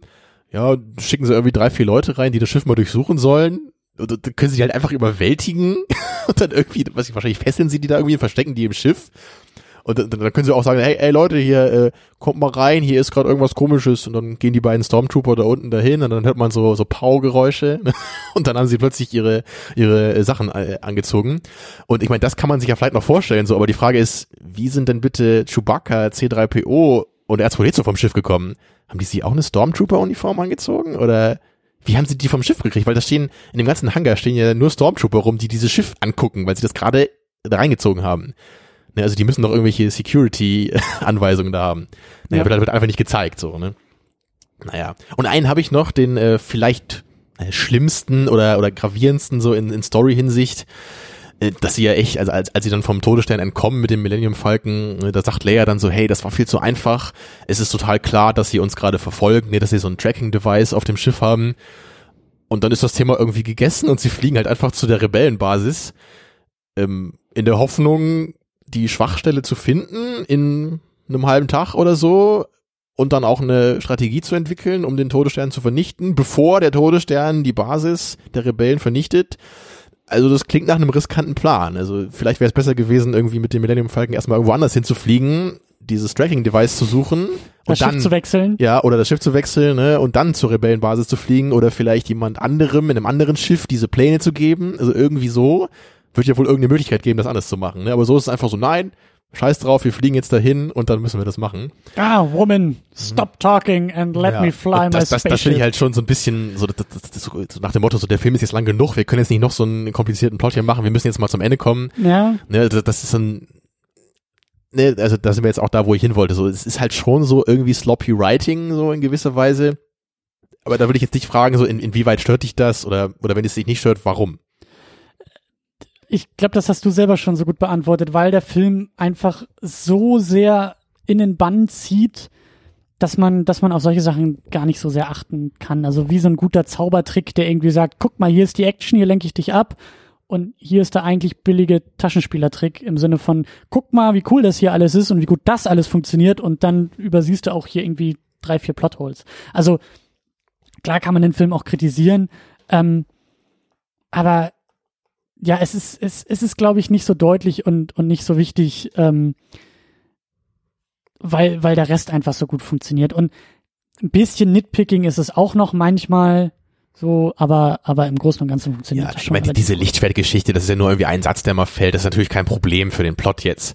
Ja, und, und das mit den, mit den äh, Droiden am Anfang, das kann man sich ja auch noch durch Zufall erklären, so was jetzt nicht die edelste Art und Weise ist, so einen Plot aufzuziehen. Ja. Aber halt wirklich dieses Ding am Ende, als sie da wirklich aus dem Todesstern rausfliegen, ne, und dann echt, obwohl sie wissen, dass sie vom Todesstern verfolgt werden, wirklich zu dieser Basis fliegen, wo die gesamte Rebellion halt ihren, ihren Stützpunkt hat, dass sie den wirklich riskieren, ohne dass sie irgendwie das vorher auch noch evakuieren können und so, das, das wirkt einfach total unsinnig, das zu machen. Also wenn hier irgendwie jemand noch nach einem Buchprojekt sucht oder nach einem Videoprojekt oder was auch immer uns aber gerade zuhört, meine Idee wäre, mal die Ursprungstrilogie sich anzugucken, die mit der Special Edition zu vergleichen und das dann wiederum mit den Prequels zu vergleichen, um dann vielleicht diese Theorie nachzugehen, wo waren schon die Schwierigkeiten oder wo war schon die Inkompetenz von George Lucas zu erkennen in den alten Filmen? Wie haben vielleicht der Schnitt und, und, und andere Elemente um ihn herum sozusagen das abgefedert, seine Inkompetenz und dadurch, dass sie bei den Prequels halt komplett fehlen, weil er ja alles irgendwie, also er hat selber geschrieben, selber Regie geführt, also hatte eben relativ wenig Leute um sich, die ihn irgendwie noch im Zaum halten könnten, ähm, wo es halt so grandios gescheitert ist. Also die Frage, welche Anzeichen des späteren George Lucas finden sich in den frühen Werken bereits, weil das könnte ja durchaus sein, dass halt im Editing auch schon um, um die noch viel größeren Probleme und Plotholes herumgeschnitten wurde und wir sozusagen nur noch diese paar Anzeichen im fertigen Film finden und viel, viel mehr von schlechten Dialogen, viel, viel mehr von Plotholes und Sachen, die gar keinen Sinn ergeben, äh, von uns ferngehalten wurden, sozusagen. Ja, ja, weil in den Prequels, da ist es ja dann echt mit den Plotholes eben so weit, dass man einfach nicht in der Lage ist zu verstehen, was gerade passiert, weil einfach jede einzelne Aktion der Charaktere in Hinsicht auf den Plot oder was man denkt, was der Plot wäre, keinen Sinn ergibt. Ja. Ne, und das, so ist es hier eben nicht. Man versteht ja irgendwie schon, was die Motivationen immer sind. Ne? Nur am Ende eben bei dieser einen Sache ist es halt sehr unglaubwürdig, dass, dass äh, Lea das halt so irgendwie machen würde. Ja. Ne, aber vorher sind es halt eher so so Glaubwürdigkeitsprobleme, ne, was eben diesen Todesstern angeht und, und, und solche Sachen. Aber da, da kann man sich eben auch noch drauf einlassen, so, weil es ist eben so, es ist eben dieses Abenteuerding, ne, es ist diese Mischung aus Sci-Fi und Fantasy irgendwie und, das- Und vor allen Dingen das kann einen eben verzaubern dann. Ja, und vor allen Dingen ist, ist einfach ähm, die Fallhöhe eigentlich bei den Filmen viel, viel größer zu scheitern, weil einfach so viel Neues, Eigenes äh, imaginiert wird, was schon viel früher hätte scheitern können. Also zu sagen, dass diese Plotholes in Anführungszeichen Kritikpunkte sind, die wir äußern, ist ein Riesenkompliment an den Film, weil eigentlich schon in den ersten drei Shots kleines Raumschiff, großes Raumschiff und dieser Typ in Schwarz, der sich Darth Vader nennt, allein das hätte schon totaler Humbug sein können. Also Klar. allein, dass das alles funktioniert. Da ist ein fehlt eben nicht viel, bis es halt sowas ist wie Flash Gordon oder so, was halt auch vielleicht charmant ist, aber was man überhaupt nicht ernst nehmen kann. Ne? Und Ja, das ist und- Star Wars ja eben nicht. Man kann Star Wars ernst nehmen, obwohl es im Grunde total absurd ist. Ne? Es gibt da Ja. irgendeinen so Typen im schwarzen Ja. Kostüm mit so einem Umhang und so einen riesigen, eine Raumstation, die so einen riesigen Todesstrahl hat, die Planeten vernichten kann. Es klingt ja nach völligem Unsinn letztendlich. Ne? Aber das ist es eben nicht. Es fühlt sich nicht so an. Ja, und, Und es steht auch alles für viel, viel mehr. Und das ist halt auch so diese, das ist halt auch das Großartige daran. Ja, es sind Filme auch für Kinder. Als Kinder, äh, als Kind wurden wir beide unglaublich verzaubert von diesem Film, aber wir finden auch heutzutage noch tolle Sachen und auch inspirierende Momente, wie du gesagt hast, Freundschaft, ähm, Heldentum in Han Solo, aber auch so dieses allein dieses, diese, diese, dieser Moment am Ende, wo Luke den Computer ausmacht, an sich selbst Oh, vertraut ja, ja, das ist und, und sein Mentor Momente zu auch. ihm spricht und sagt, vertrau an deine Fähigkeiten, vertrau an Ja. die Macht und das ist doch, das ist doch, das sind Filme. Ja. Dafür gucken Ja, wir doch wir, wir haben ja, wir haben, ich habe ja noch, wir haben ja noch ein paar, paar Szenen uns hier überlegt, die so mit die coolsten eigentlich sind aus dem ganzen Film oder ich zumindest und die, die für mich auch so mit äh, die größten Momente in der Filmgeschichte auch sind. Das sind teilweise auch nur relativ kurze Momente, aber das, das ist eben, wie schon eben gesagt, diese Opening Sequence, die ich wirklich unfassbar großartig finde, eine der besten Opening Sequences so der Filmgeschichte für mich. Ja. Und, und gut, das, was du gerade gesagt hast, ist, ist wahrscheinlich noch besser sogar, ne, dieser Moment wirklich, wo, wo Luke dann den Zielcomputer ausschaltet, ne, man hört Obi-Wans Stimme. Und, und das ist eben auch so toll, weil das auch schon vorbereitet wird vorher im Film. Nämlich als, als Luke auf, auf dem Millennium Falcon diese Zielübungen da macht, ne, da, da sagt ja Obi-Wan auch schon so dieses Vertraue der Macht und du musst es nicht sehen, du kannst es fühlen. Und der Zweifler Han Solo, der, der sagt, ach, das ist doch alles Humbug und alles irgendwelche Taschenspielertricks und das ist Ja, großartig. Aber dann am Ende, als, als Luke in dieser Situation ist, da weiß er dann eben so, es ist das Richtige. Ne? Die, er braucht diesen Computer nicht, er kann diese Macht eben fühlen. Und da dachte ich auch so, als, da, da fragen ja dann die, äh, die, die Rebel-Typen nochmal so, äh, Luke, du hast deinen Zielcomputer abgeschaltet, was ist los? Und er meinte so, nichts ist los, es ist kein Problem. Und dann gucken sie sich so an und ich denke auch nur, äh, der eine müsste dann sagen so, oh my god, he has space dementia. also sie denken so, er ist jetzt völlig bekloppt. Ja, aber das ist, also, ja, und das sind einfach die, die großartigen Sachen und die großartigen Stärken von Star Wars. Und es ist, es ist ein Märchen, es ist Fantasy, es ist Science Fiction, es ist irgendwie Unsinn, es ist äh, Kindheitstraum, es ist, es ist alles auf einmal und trotzdem mit einem, mit einem großartigen Fundament und einer Halbwertszeit, die wahrscheinlich auch noch Jahrhunderte überstehen wird. Deswegen ist Star Wars Nenn es doch eigentlich immer noch. Er steigt Der, immer der, mehr, Zeit, ne? der, der, der Film braucht immer eine, eine Dekade oder so, um noch filmisch- besser zu werden. Genau, den doppelten Wert zu bekommen. Ja, vielleicht auch das. Ja. Und das ist, das ist einfach so das Großartige daran. Und das ist halt eben, das macht Star Wars in meinen Augen auch zu dem, was es ist, zu diesem, es gibt in der Filmgeschichte einfach so wenig, was so bedeutsam ist wie Star Wars und eben auch nicht nur irgendwie Hype, der für drei Jahre hält und dann kommt irgendwie der nächste Teil und dann ist der wieder schlechter oder besser oder größer oder so. Das sind einfach diese, diese drei Filme, diese Trilogie von 77 bis 83 die ist einfach in ihrer Reihenform nicht irgendwie ruiniert von George Lucas. In dieser Reihenform ist einfach mit das Beste, was Kino und Film Ja. hervorgebracht hat. Und Da, da kommt eben auch das, was du ja gerade auch meintest, so dieses, da kommt das Filmhistorische und die Qualität in sich einfach zusammen. Ne? Man kann diese Und die Filme, kulturelle Bedeutung auch noch. Also alles. Weil oft hast du Filme, Ja, ja. die werden zwar hoch gehandelt für drei Jahre, dann fallen sie wieder raus und nach zehn Jahren sagt man, ha, weißt du noch, damals fanden wir das alle ziemlich cool. So. Und es Genau, gibt nur wenige ja. Sachen, die so bedeutsam oder es auf so lange Zeit Oder sind. eben auch andersrum. Es gibt ja auch Filme, die, die damals irgendwie dann total vergessen wurden, so wie Blade Runner oder so, und im Nachhinein erst äh, wirklich dann groß entdeckt wurden, wieder und dass die Qualität da erst im Nachhinein gesehen wurde. Ja, oder eben auch alte Filme, die kaum einer kennt, die gut sind so. Aber bei Star Wars kommt eben alles zusammen. So, der, der Film hält der zeitlichen Betrachtung statt, ne, und, und auch der, der rein qualitativen Betrachtung, jetzt nur so im Vakuum betrachtet, das, das, dem hält der Film eben auch stand. Da muss man nicht immer nur sagen, ja, ja, aber damals bla bla bla, ne. Klar, bei den Special Effects, da ging's halt nicht besser, ne, aber eben, was, was den Plot angeht, das, das hat ja eben unser modernes Kino dann in positiver Weise auch mitgeprägt, so. Also, gerade weil so ein Plot eben in Star Wars so gut funktioniert, ist es ja auch ein Grund, warum so ein Plot eben öfter auch benutzt wird. Ja. Weil, weil er eben für so ein Setting ja auch gut ist. Ja, und es, gibt, es gibt eben halt diese, diese enge Grenze zwischen, zwischen trivial und, und simpel. Und, und, und simpel ist eben gut meistens. Oder es ist essentiell dann oft. Aber es darf natürlich nicht irgendwie, so, so bei Avatar zum Beispiel, da, da ist es mir dann halt irgendwie inzwischen einfach zu ausgekaut. Und das ist halt dann auch, da, da fehlen dann eben die, die Charaktere, die das zusammenhalten. Ja. So, der, der, der Plot an sich, der mag ja funktionieren vielleicht, so für das, was Avatar machen will, so für das Setting und die Message oder so.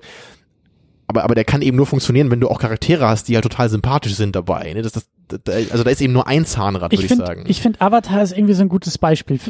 Kann man auch wieder gucken, woran das liegt. Der Film ist 2009 rausgekommen. Wir leben in zynischen Zeiten. Natürlich hat man irgendwie nach ein paar Monaten schon wieder dieses, dieses, äh, diesen Backlash, der irgendwie einsetzt und alles, was ihn vorher bejubelt hat, findet ihn jetzt wieder scheiße. Aber Avatar ist für mich so ein Film, wenn ich denke, in 50 Jahren ist es eine Fußnote der Filmgeschichte. Dass man sagen wird, ja, der war oder ist vielleicht immer ja, noch in Hinsicht auf 3D oder so. Ne? auf 3D Aber- und hat irgendwie äh, erfolgreichste Kinofilm aller Zeiten, was irgendwie Box Office angeht, aber qualitativ pff, ist der durchgekaut. Mal gucken, was die Fortsetzung draus machen, aber das ist so, so, der macht die Welt jetzt auch nicht besser dafür, dass er existiert. Aber Star Wars hat das Kino in so vielen Dingen, wie du gesagt hast, so positiv vorangebracht und auch, auch so wirklich revolutioniert in solchen, in solchen Bereichen, wovon Kino einfach oder Film immer noch profitiert und eben nicht so nach zehn Jahren die, weißt du, 3D ist auch nur so eine Eintagsfliege. Das wird irgendwann wieder weg sein, weil dann gibt's irgendwie die nächste technische Spielerei. Vor allem das, das Ding ist ja auch bei Avatar, es, es gibt zwar geile Effekte so, ja, die sind gut gemacht und die sehen gut aus, aber du hast halt keine Szenen, die irgendwie im Kopf bleiben. Also zumindest geht mir das Ja. so, ne? Und, Ja. und ich meine, auch was, was ich eben noch sagen wollte, so ist, wir haben ja auch, auch hier noch diesen, diese, diese Kamerafahrt, als man zum ersten Mal in diesen Todessterngraben reinkommt, sowas. Das ist ja einfach auch in konzeptioneller Hinsicht so geil. So, man hat das Gefühl, man fliegt jetzt mit diesem äh, Ja, X-Wing of in diesen Graben. Ne? Ja. Oder, oder auch am Anfang, was ja auch ein, so ein ganz toller Moment ist, auch nur ganz kurz, wo, wo Luke einmal so in die Ferne schaut, so Ja. dass das, das, der Wind weht ihm durchs Haar ne? und, und dazu diese tolle John Williams Musik wieder und, und, und wir erkennen wieder so, Luke ist nicht dafür gemacht, nur dieser kleine Farmer zu sein auf diesem Wüstenplaneten, sondern er ist irgendwie bestimmt für mehr. Also es, es, es Ja. liegt ein größeres Potenzial in ihm. Ja. Ne? Und, und das ist halt auch was, das, das kannst du halt auch nicht nur mit Special Effects machen. So, ne? das, da muss eben auch noch dann dazukommen, wie du sie benutzt. So, sie müssen halt auch ne, ein, ein Konzept haben. Und das ist die große Ironie von und mit George Lucas. Also wenn man sich auch so Sachen anguckt, das macht Das, der, das, der das, das, das finde ich super. Das, das sollte der alternative Titel für die Prequels sein. Die große Ironie mit und von George Lucas. Ja, also wenn du, wenn du dir ähm, auch die, die Reviews und so anguckst, äh, da haben sie auch manchmal auch alte Interviews von George Lucas irgendwie reingeschnitten, weil genau das zu der Zeit der alten Star Wars Filme ist er genau auf dieser Seite, wo er auch solche Ja, das- Sachen sagt wie Special Effects äh, können die Handlung nicht voranbringen und das ist nicht nur ich Special Effects sind für mich ein weiteres Genau, Werkzeug, um Special eine Effects, großartige ohne, also Geschichte. er, hat- er hat wörtlich ja gesagt, so Special Effects ohne tolle Charaktere und eine Handlung sind wertlos. ja, Und dann sagt er in dem Und- Review ja auch so, ja guck doch mal, was der Typ da gesagt hat, George, ist doch, ist doch super. Warte, du hast das gesagt? ja, und, oder, oder auch, äh, äh, er hat ja, glaube ich, irgendwie äh, dann damals, ähm, das kenne ich auch noch vom Hören sagen, die Geschichte, aber hat er irgendwie vom amerikanischen Kongress oder so als Zeuge irgendwie ausgesagt, weil er sich dafür stark gemacht hat, dass Filme, weil dann irgendwie der Trend aufkam, Filme aus den 50ern oder so nachzukolorieren, dass er gesagt hat, nein, das widerspricht ja alles der Intention des ursprünglichen Filmemachers und man soll Filme so belassen, gesagt. wie sie sind und dann irgendwie Jahrzehnte später Also der, doktert er selber der rum. Typ, der wirft einem auch, auch so viel hin, um ihn irgendwie zu kritisieren, oder? Also das ist ja, er ist ja schon fast dafür geschaffen, ihn mit seinen eigenen Aussagen zu widerlegen. Also ganz, wie so mancher Politiker, aber Ja. so, so grundsätzlich als kleine Lanze, die man wirklich erstmal brechen muss als Prämisse, es ist eine wahnsinnig große Leistung, was George Lucas mit Star Wars geschaffen Ja, hat. und das sagt Also- ja Mike auch immer in den, in den äh, Prequel-Reviews, ja, bei aller Kritik, die er, die er eben an George Lucas verübt. Und er sagt natürlich so klar, man muss George Lucas natürlich dafür danken, dass er dieses ganze Projekt ins Rollen gebracht hat, ne? dass er dieses Durchhaltevermögen hatte bei all diesen Problemen beim Dreh, diesen Ja. ersten Film damals wirklich, den durchzuhauen, den fertigzustellen, ne, da in der Wüste zu drehen und, und alle möglichen Sachen, was da schiefgegangen ist, ja. Und auch die kreative Leistung von George Lucas, das ist ja auch eigentlich nichts Neues, aber er hat ja so viel mehr oder weniger geremixed, wie man auf Neudeutsch ja, das hast du vorhin beim, beim Anschauen gesagt, das fand ich sehr schön, das war mir auch gar nicht so klar, dass Er hat- das auch eine tolle Leistung einfach auch ist. Er hat ja dann irgendwie diese, diese, diese Titelsequenz, wo die Schrift so reingelaufen kommt, das war ja auch schon irgendwie von Flash Gordon und auch diese Serial-Struktur von mehreren Episoden hat er auch von damals übernommen. Die Ja. Sith und, und, und äh, Jedi-Geschichten sind aus japanischen Genau, äh, Seven Schwert- Samurai, da sieht man Genau. dieser eine Samurai-Anführer, der hat so einen ähnlichen Die Helm wie ganze Darth Geschichte- Vader, ne? und dieses, dieser, diese, diese Musik kommt wirklich auch aus dem Film sogar, dieser Imperial March. diese, diese, diese Geschichte und diese, diese Grundidee ist äh, auch, ähm, wie heißt er, William S. Burroughs zu, zu verdanken, der John Carter geschrieben hat. Princess of Mars 1912 schon mit solchen, mit solchen Science-Fiction-Pulp-Geschichten, äh, den Grundstein gelegt hat. Also George Lucas, und das ist auch eine Leistung, ja. Also Kreativität heißt nicht nur sich irgendwas Neues ausdenken. In meinen Augen gibt es sowieso keine äh, originellen Gedanken, sondern es ist immer ein Inspirieren lassen, ein, ein Remixen, ein, ein ne, aus Alten etwas Neues erstellen. Und das hat George Lucas meisterhaft mit Also, also Star wenn du Wars sagst, es geschafft. gibt keine originellen Gedanken, dann meinst du keine rein originellen Gedanken, oder wie? keine im Vakuum entstandenen, völlig originellen, eigenen, sondern du bist immer inspiriert. Du bist, ja. brauchst immer Vorgaben, Ideen und es geht nicht darum zu kopieren, wo die Grenze ist, ist natürlich immer schwer, aber sich inspirieren zu lassen. Und das hat George Lucas vielleicht auch relativ stark äh, gemacht von anderen Quellen. Und vielleicht ist auch die Ironie der Geschichte, dass diese Originalquellen so sehr in Vergessenheit geraten sind, aber Star Wars nicht.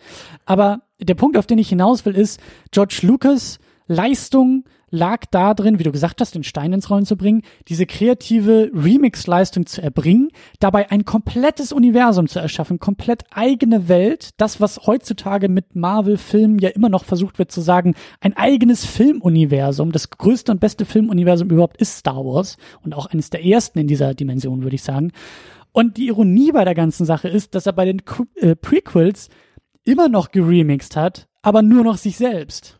Er ja. hat nur noch auf das zugegriffen, was er mit Star Wars schon geleistet hat, indem er sagt, hey, hier, äh, Obi-Wan lief doch in so einer, in so, in so einer Kutte rum. Das ist ab jetzt das Zeichen für alle Jedis, mit einer Kutte ja. rumzurennen. Oh, Darth Vader hatte doch ein rotes Lichtschwert. Das heißt. Alle Bösen haben rotes Lichtschwert. Ja, und, und der Titel ist Darth. Jeder heißt jetzt Darth, der böse ist.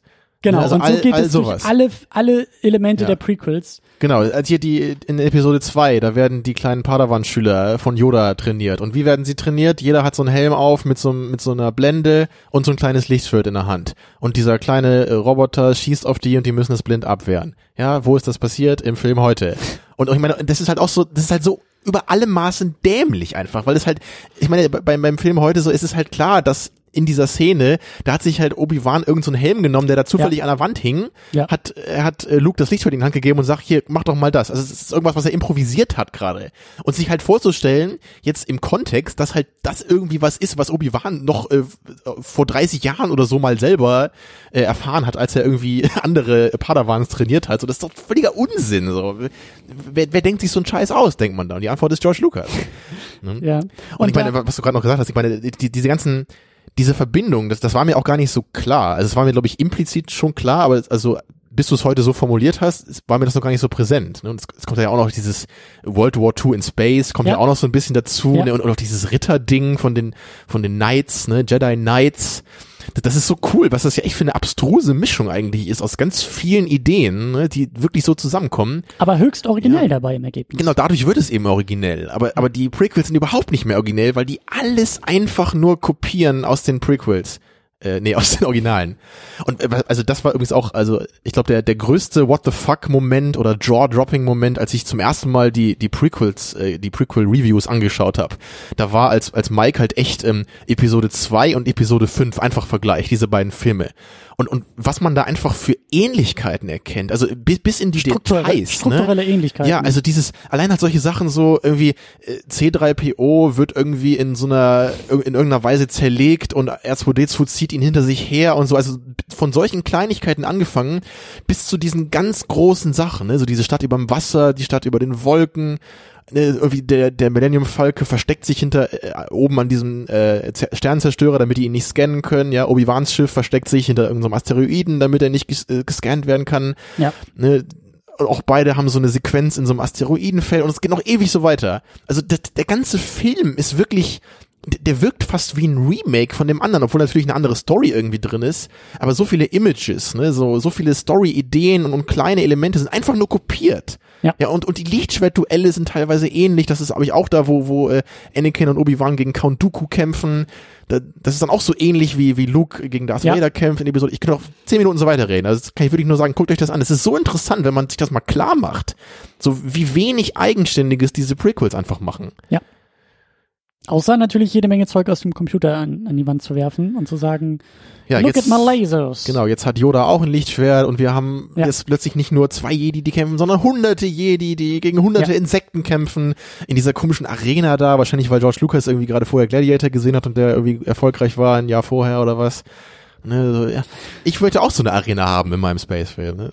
Und ähm, also auch noch eine Empfehlung, den, also ähm, zu, zu dieser Red Letter Media Geschichte, die haben nämlich auch eine Episode oder oder zwei Videos sind das irgendwie mit ja, ähm, von Half in the Bag, ja. Half in the Bag mit dem Regisseur von dem Dokumentarfilm The People vs. George Lucas. Den ich das auch im Schrank mal, stehen habe genau, der das wirklich erstmal, interessant ist. Erstmal die Diskussion bei Red Letter Media ist schon mal sehr schön mit dem mit dem Director von dieser Doku, wo sie halt eben dann auch so ein bisschen äh, auch über George Lucas reden und auch so die Frage stellen, ist George Lucas eigentlich der Künstler, der sein eigenes Kunstwerk nicht verstanden hat oder ist er einfach nur geldgierig oder was, was, was war da los?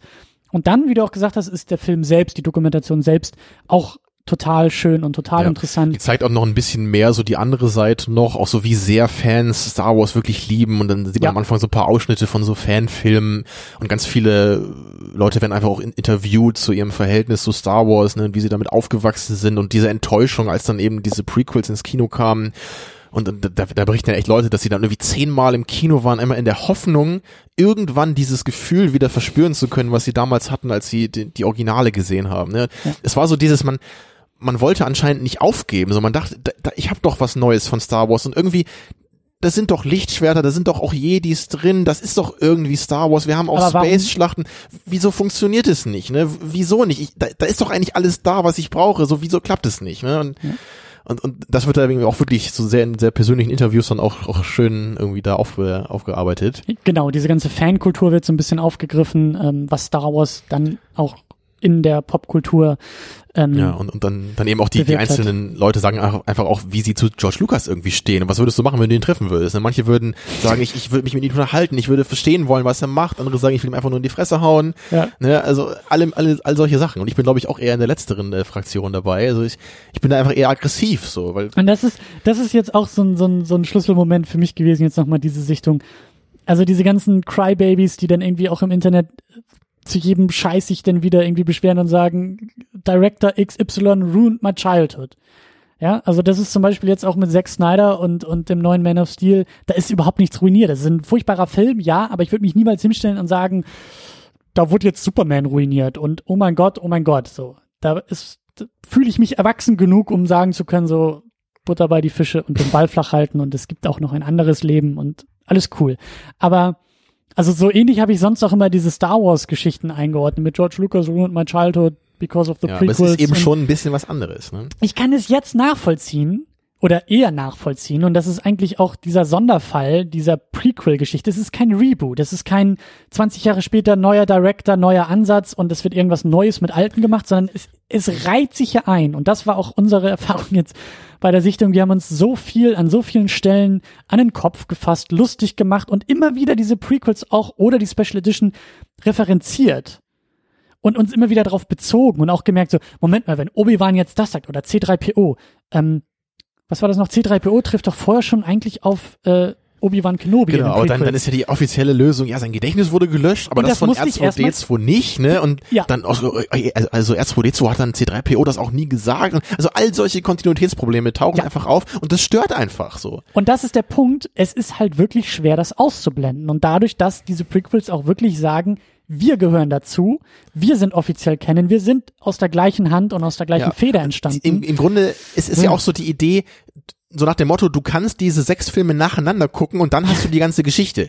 Das ist ja der Plan dabei. Das ist ja auch Ja. nicht mal, also da wird ja nicht mal gesagt, wie es bei J.J. Abrams und seinen Star Trek, also er sagt ja zumindest, das ist was anderes, ne? Ich will was Ja. anderes machen. Ja. Ich bin da zwar auch der Meinung, so einfach ist das nicht. Man kann nicht einfach sagen, ich mache jetzt einen Star Trek Film, der nichts damit zu tun hat, ne? Aber das ist eine andere Diskussion. So zumindest ist da der Versuch da, ne, dieses Problem zu umgehen. Aber hier ist es ja noch mal deutlich stärker, weil sich diese Filme ja daran anschließen sollen. Und dann ist ja auch wirklich so dieser lächerliche Moment in Episode 3, wo dann ganz am Ende irgendwie in den letzten fünf Minuten noch mal so alle Loose Ends irgendwie zusammengepackt werden sollen und plötzlich alle Raumschiffe irgendwie anders aussehen und der, der Todesstern schon halb fertig ist. ja, und das macht Ne, ja auch also schon wieder alt- keinen alt Sinn. sowas- Wenn, wenn, wenn du siehst, der Todesstern wird in Episode 3 angefangen Genau, und, zu und wie bauen. 15 Jahre später ist er dann fertig oder was? So, hä? Also 15 Jahre. so die erste Hälfte hat ein Jahr gedauert und die zweite Hälfte, ne? Ja, weil das ist ja das Ding, weil wir sehen in Episode 6, wie sie einen neuen äh, Todesstern bauen. Oder Genau, der ist ja dann auch in einem. Jahr fertig oder so, ne? Also das, Das macht alles keinen Sinn. ja, es ist einfach nur, nur dieses, da muss dieses Bild, damit die Leute verstehen, ah ja, da ist der Todesstern, der wird jetzt gerade gebaut, so, ne? Das, also das ist so dieses, da, da muss einfach alles krampfhaft zusammengepackt werden, obwohl das eigentlich, Und- das, das ja. ist wie so, wie so zwei Magneten, ne? So ein Nord- und ein Südmagnet und die passen nicht zusammen. Aber äh, da ist einer, George Lucas, ist draußen und der drückt dagegen. Der drückt gegen diese Magneten. Ja, und, und so, das ist das, was am Ende dabei rausgekommen ist. Und dann gibt er irgendwie nach dem ersten Versuch auf, fährt zurück nach Hause, holt das Scheckbuch, holt die Anwälte und versucht das alles mit Geld zu lösen. Und, und, und, und zu dieser Sache wollte ich noch eine Sache sagen, was, was nämlich auch noch ein Unterschied ist bei dieser Star Wars Sache, ist einfach, dass eben das ja früher so mit den alten Filmen, ne, wie du auch sagtest, so die sind einfach so relevant, auch auch kulturell und historisch. Dafür, da haben ja alle George Lucas unglaublich für gedankt früher. Alle waren, Ja. alle haben ja damals immer gesagt, George Lucas, mein favorite Director, ja, oder oder irgendwie, ich liebe diesen Typen, der hat dies, diese Sachen erfunden, ja. Aber der gleiche Mensch hat ja dann später eben diese Prequels gemacht. Ne? Das ist ja eben so bei bei Superman zum Beispiel, Zack Snyder, der, hat- der hat ja nicht den originalen Superman gemacht. So, das Ja. ist eine, da sind andere Typen involviert gewesen. Ja. Und hier siehst du einfach, du hast den gleichen Menschen, den du früher so geliebt hast, für das, was er getan hat, und er macht plötzlich etwas, was gegen all diese Prinzipien verstößt, die du früher so gelobt hast an dem alten Film. Ne, Es ist, es ist ihm der gleiche Typ. Ja. Es ist Der gleiche Typ hat früher gesagt, so Special Effects sind nur eine Methode, ne, ein Teil für eine Geschichte. Und heute sitzt der gleiche Typ, ja, irgendwie äh, fett gefressen, ich bin selber fett, ich darf das sagen, äh, mit seinem Kaffee in der Hand, ähm, auf, auf irgendeinem Klappstuhl, ja, und sagt, ja, hier habe ich A-Kamera und hier habe ich meine B-Kamera. Und da ist der Greenscreen. Genau, da ist der Greenscreen, jetzt laufen wir da irgendwie durchs Bild und ich sitze jetzt hier rum und guck mir das an. Ne, So, so willst du einfach nicht diesen Typen sehen. Du, du willst Ja. halt wieder, das, das war der gleiche Typ, der damals in der Wüste stand und, und dieses ganze Projekt durchgehauen hat. Und dafür liebst du ihn ja. Und natürlich ist das belastend in persönlicher Hinsicht, wenn du diesen Menschen dann siehst, ne, dass er, dass er jetzt im Grunde selber zu dem System geworden ist, was er früher kritisiert hat. Ne, früher eben der Independent-Regisseur, der sich von dem Studios äh, Studiosystem losreißen wollte und jetzt selber wird er das System. Er wird dieser große Typ, der wo es nur noch darum geht, Geld zu machen und, und so viele Spielzeuge so in seine Filme zu stopfen, also Sachen, die man in Spielzeuge verwandeln kann. ja. Der So, Businessman kommt da durch. Nicht mehr der Künstler, Genau. sondern der Geschäftsmann. Und wenn man dann auch in Interviews irgendwie hört, sowas wie, oh, hier, äh, Titanic, äh, we are never gonna beat Titanic, ja, das gibt's da aus den Behind the Scenes von Episode 1. Also, sol dass solche Gedanken da überhaupt dabei sind. Also, er macht Ja. den Film und er, er will jetzt auch den erfolgreichsten Film aller Zeiten wieder machen, weil ja Star Wars damals, ne, durch Glück eben so erfolgreich wurde.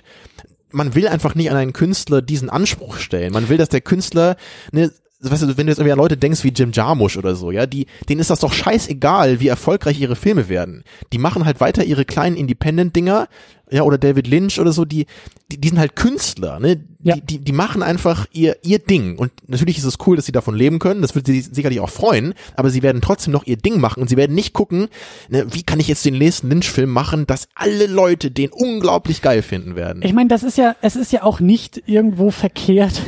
Ähm, also Hollywood ist halt auch irgendwie eine Industrie und es ist ein Geschäft und es sind irgendwie äh, ja, auch eben. Ja, auch, Auch. ist das Stichwort, ja. Genau, und das ist halt eben so, das Tragische bei George Lucas ist ja irgendwie dieser Ansatz oder zumindest dieser Blick von außen, den wir alle ja nur haben. Die Frage ist wirklich aus dem Künstler, ist der Künstler, ist er selber, ist diese Darth Vader Metapher, ist das sein Leben? Ja, ist er der, der, der naive, hoffnungsvolle junge Mann gewesen, der dann irgendwann so der dunklen Seite der Macht verfallen ist, nämlich dem Geld.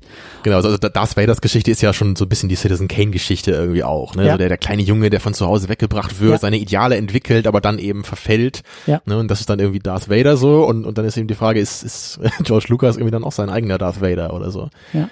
Und das ist vielleicht noch ein Punkt, wo wir kurz anknüpfen können. Ähm, so, es gibt ja neue Star Wars Filme. Ich finde es, ich finde es Haben sehr, wir nie sehr erwähnt heute, glaube ich, dass es welche gibt. Nee, haben wir bisher noch, noch nicht einmal erwähnt. Aber Achso, du meinst jetzt die ganz neuen, die Ja. noch, noch kommen werden. Ja. ja. genau Ja, die, die gibt's auch noch, ja. wir kriegen, und wir kriegen einiges an Star Wars Filmen. Wir kriegen wohl Episode 7 bis, bis 9 erstmal und zwischendurch noch Filme und Spin-offs hier und tralala. Aber ich finde es erstmal sehr interessant, dass er dieses ganze Thema wirklich, also Star Wars komplett da verkauft hat. Ähm, sich wirklich selber lossagt von seinem, von seiner eigenen Welt, von seinem eigenen Produkt und Kunstwerk oder was auch immer. Aber ja, jetzt ist halt die Frage, ne? Ähm, also erstmal auch interessant, dass fast jede Generation seinen eigenen Star Wars im Kino sehen kann. Wir sind nur leider die Generation, also auch als Kind oder als Jugendliche, wir sind leider Mhm. die Generation, die dann halt die Prequels bekommen haben. Yippie! Genau. Äh, Das ist immer so, ein- so, ein- so ein Tritt in die Magengegend, ne? So Jetzt, wo ich es gesagt habe, ist mir das auch. hm.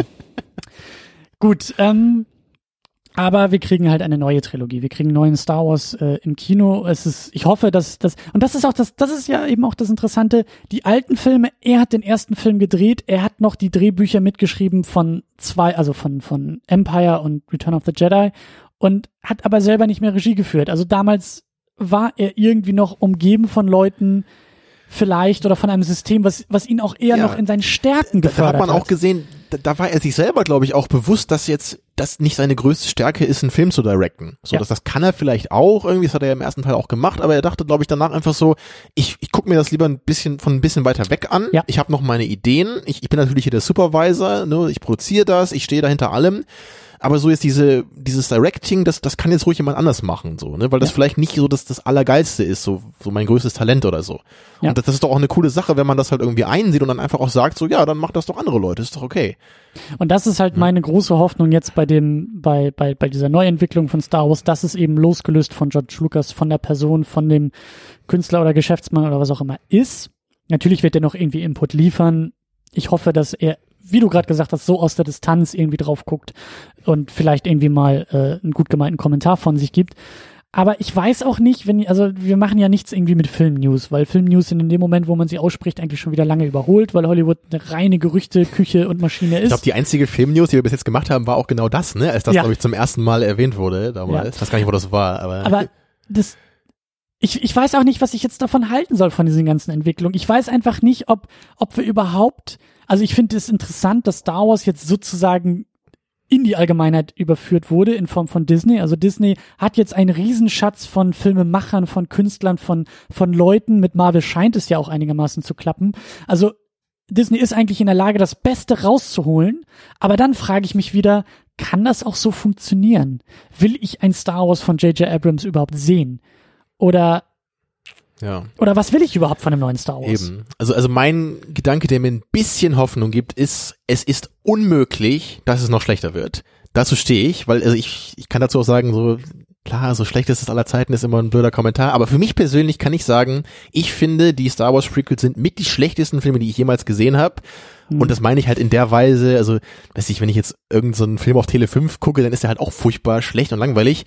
Aber eben weil sich diese Filme in den Kontext von Star Wars Ja. eben stellen, äh, ist das für mich einfach eine höhere Fallhöhe. So die, eine größere Fallhöhe. So die, die kommt einfach automatisch da mit. Für Und sich das- genommen wären die Prequels einfach belangloser Scheiß. Genau, für mich, sonst wäre das sowas wie John Carter für mich. So, das hat mich überhaupt nicht interessiert, den fand ich belanglos, der hat nicht funktioniert so, aber das ist für mich so ein Film, den gucke ich mir einmal an, finde ich, finde ich öde, denke ich nicht mehr drüber nach. Ja. Aber da mich eben diese Prequels nicht mehr loslassen, weil ich eben so ein großer Star Wars Fan eben bin, ja, ist, ist es für mich einfach was, was mich, was mich so erzürnt, weil ich all diese Probleme eben sehe, die nicht da hätten sein müssen.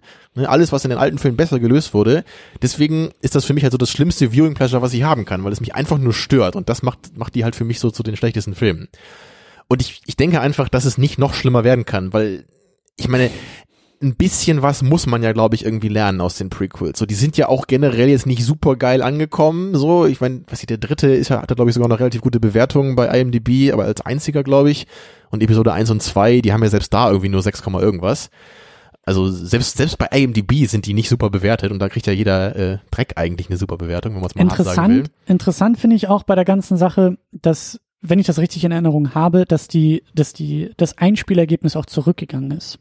Was ja eigentlich das deutlichste Zeichen ist von weniger Leute, also mehr Leute haben Episode 1 geguckt als Episode 3, was ja die Tendenz zeigt von den Schwachsinn Ja. gucke ich mir nicht nochmal im dritten Viele haben eben Mal. aufgegeben, ja. Genau. Also ich persönlich, ich, ich weiß gar nicht, ob ich den jemals im Kino gesehen habe überhaupt, aber ich, ich habe auch Episode 3, glaube ich, nur zwei, dreimal gesehen. Aber Episode 1 und 2 habe ich halt super oft gesehen. So, also als Kind mochte ich die ja auch noch relativ gerne. Ja. Und ja, dann wurde es halt irgendwann weniger, aber die, die kenne ich auch irgendwie quasi auswendig so. Also obwohl ich das nicht unbedingt äh, toll finde, aber ich kann die halt fast auswendig, so, weil ich die so oft gesehen habe. Ja. Und deswegen habe ich auch jeden Fehler noch viel präsenter als andere Leute, als andere Leute wahrscheinlich. Ja. Naja, jedenfalls, ich, ich hoffe mir einfach, ich erhoffe mir einfach für die neuen Filme, dass man da sich auch traut, so eine gewisse Distanz einfach zu wahren, dass man nicht versucht jetzt, ne, dass eben, dass man irgendwie Geschichten von Charakteren erzählt, die jetzt irgendwie schon mal da gewesen waren, sondern dass Ja. man echt mal sagt so, ne, das ist natürlich Star Wars und es gibt hier vielleicht irgendwie auch Jedi oder so, aber das ist eine ganz neue Geschichte, das spielt ganz woanders in dem Universum, ne, da Wir können uns darauf einigen, wir wollen nicht die Kinder von Lea und Han Solo sehen, die dann in zweiter Generation bei ihrem guten Onkel Luke vorbeigucken und dieser ganze Quatsch. ich glaube, das haben wir damals auch schon gesagt, als wir diese News äh, verbreitet haben. Ne, Das, dass weißt du, was das große ist. Problem ist? Ich glaube, fast alle, ich glaube, Mark Hamill, Harrison Ford und, und äh, Carrie Fisher haben durchblicken lassen, dass die irgendwie involviert sind mit dem neuen Film. Als äh, Hologramm irgendwo für zwei Sekunden in der Ecke, okay, aber ich will wirklich nicht die alten Gesichter von denen sehen und dieses ach, weißt du noch damals äh, und jetzt sind unsere Kinder dran. So dieser ganze Quatsch, wie du gesagt hast, zieht das so weit wie möglich weg von dem, was wir von Ja, Star also- Wars kennen, weil Star Wars ist einfach auch dieses Universum. Star Wars ist das Imperium, die Rebellion, Lichtschwerter, diese ganzen vorstelle. ikonografischen Daddy, Sachen. Can you tell me again how you destroyed the Death Star? Be- Because they're building a new one and, and I have to fight it now. Genau das. Das ist meine größte, größte Befürchtung bei den, bei den Dingern. Aber ich bin, ich bin echt, ähm, ich bin gespannt. Also überhaupt, dass sich dieses Kapitel nochmal so öffnet, für uns auch. Ja. Ja, da, da sind wir eigentlich auch bei dem, bei dem letzten Punkt, den ich eigentlich noch erwähnen wollte, so dieses, was George Lucas ja auch in, in, in neuerer Zeit immer gesagt hat, so für ihn ist Star Wars die Geschichte von Darth Vader.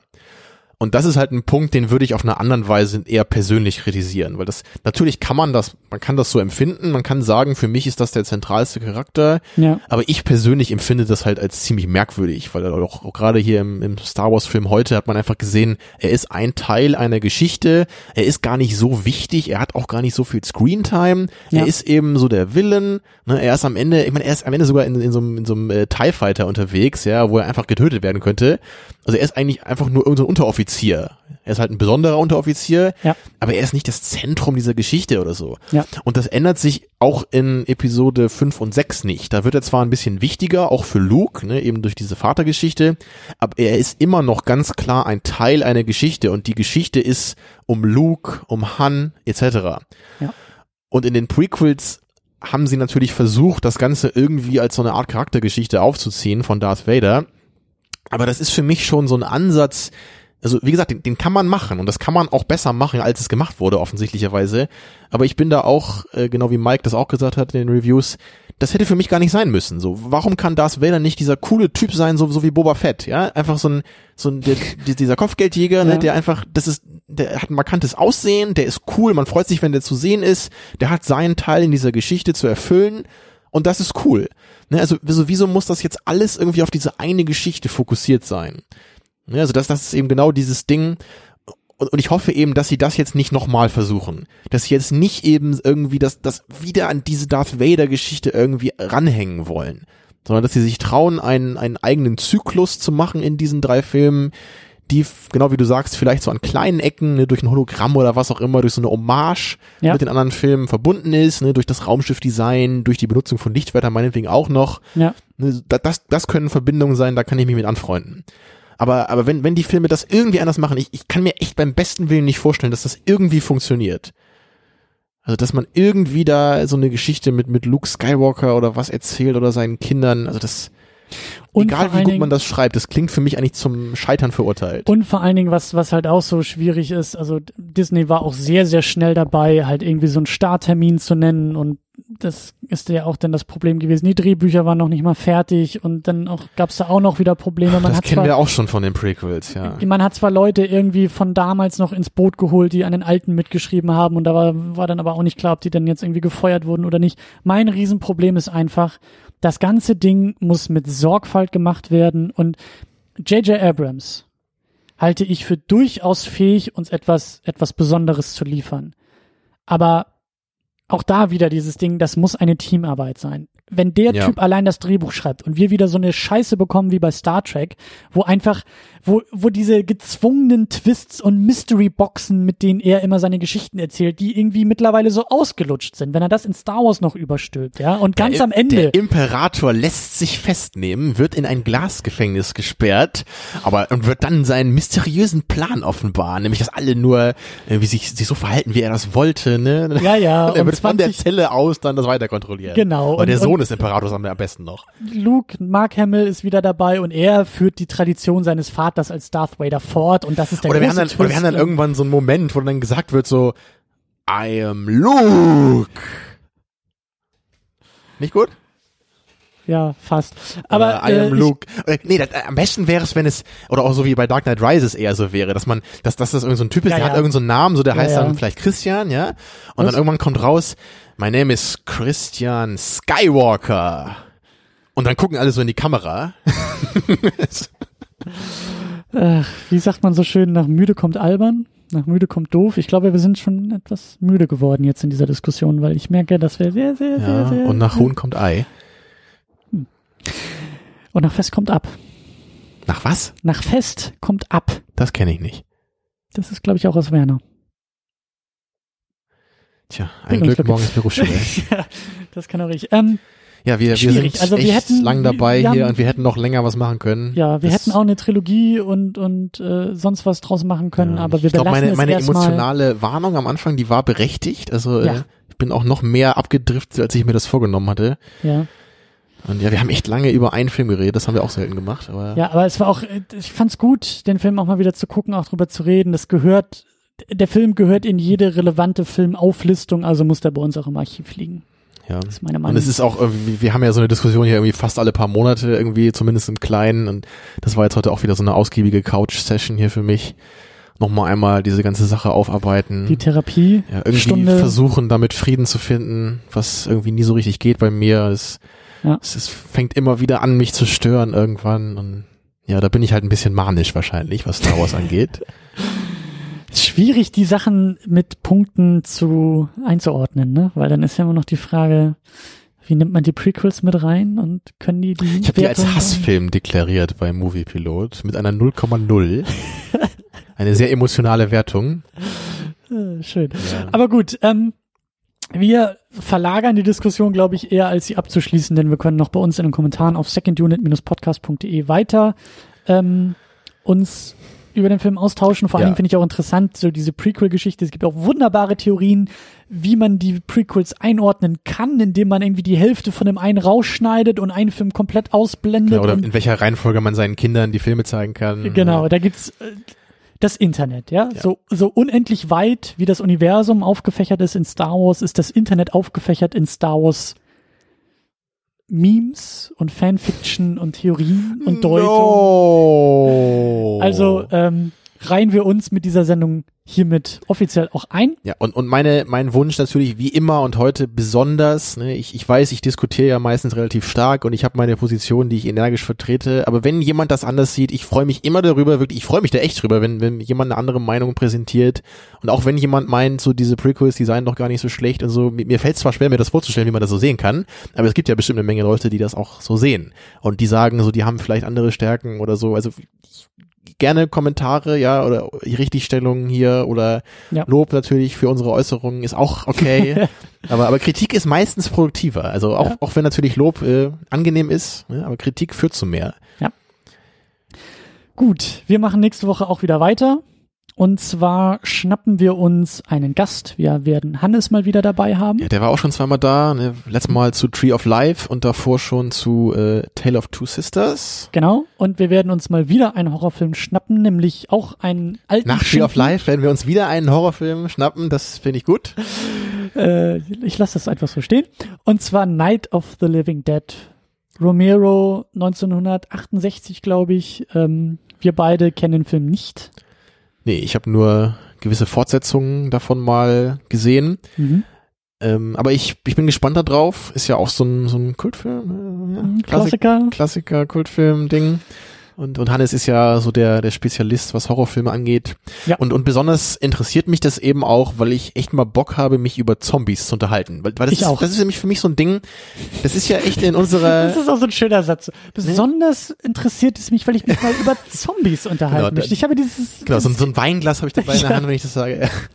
nee, ich meinte nur, in unserer Generation ja, scheint es mir echt so zu sein, so dass, dass Zombies Oh ja. halt echt irgendwie in der Gunst von vielen Leuten stehen. Ja. Und ähm, also auch wenn ich jetzt kein Horrorfan bin oder kein großer Horrorfan, ist das trotzdem was, was mich irgendwie total wundert, weil ich persönlich gar nicht verstehe, was, was so der Reiz an Zombies ist. So, ich, ich verstehe halt zum Beispiel den, den Reiz bei The Thing, so an diesen Effekten, so, das finde ich halt selber total geil. Ja. So, ich verstehe, deswegen ist man Horrorfan zum Beispiel. Aber ich verstehe überhaupt nicht, wieso auch, auch so in den frühen 2000ern, ne, wieso ist da mit 28 Days Later und, The Walking und, Dead. Und Genau, und, und. Zack Snyders äh, Regiedebüt da, also wie, wie ist da, das, so viele Zombie-Filme kamen da einfach, ne, und I Am Legend, also, also alle möglichen Filme. Ja. Also das war ja anscheinend was, was Leute sehen wollten, ne, und, und ich, ich habe nie so ganz verstanden, warum, so, weil ich, ich finde Zombies irgendwie eher so uninteressant, so, weil die halt irgendwie nie was können und immer super langsam sind, oder, ne, dann, dann ja auch nicht mehr irgendwann. Ja, aber ich habe auf jeden Fall, ich, auf jeden Fall habe ich Bock darüber zu reden und ich vielleicht kann Hannes mir ein bisschen erklären, so was so die Faszination von Zombies so ausmacht irgendwie, ne? Ja. Warum die im Horrorgenre so immer wieder auftauchen. Ja. So hätte ich Bock drauf. Dito. Und ich hoffe auch, dass wir das nächste Woche ähm, schaffen irgendwie. Gut, bis dahin äh, verbleiben wir, glaube ich, geistig im Star Wars Universum. Möge die Macht mit euch sein. Was soll ich denn jetzt sagen? Tja. Das gleiche also. In diesem Sinne, bis zur nächsten Woche. Ja. Tschüss. Ciao.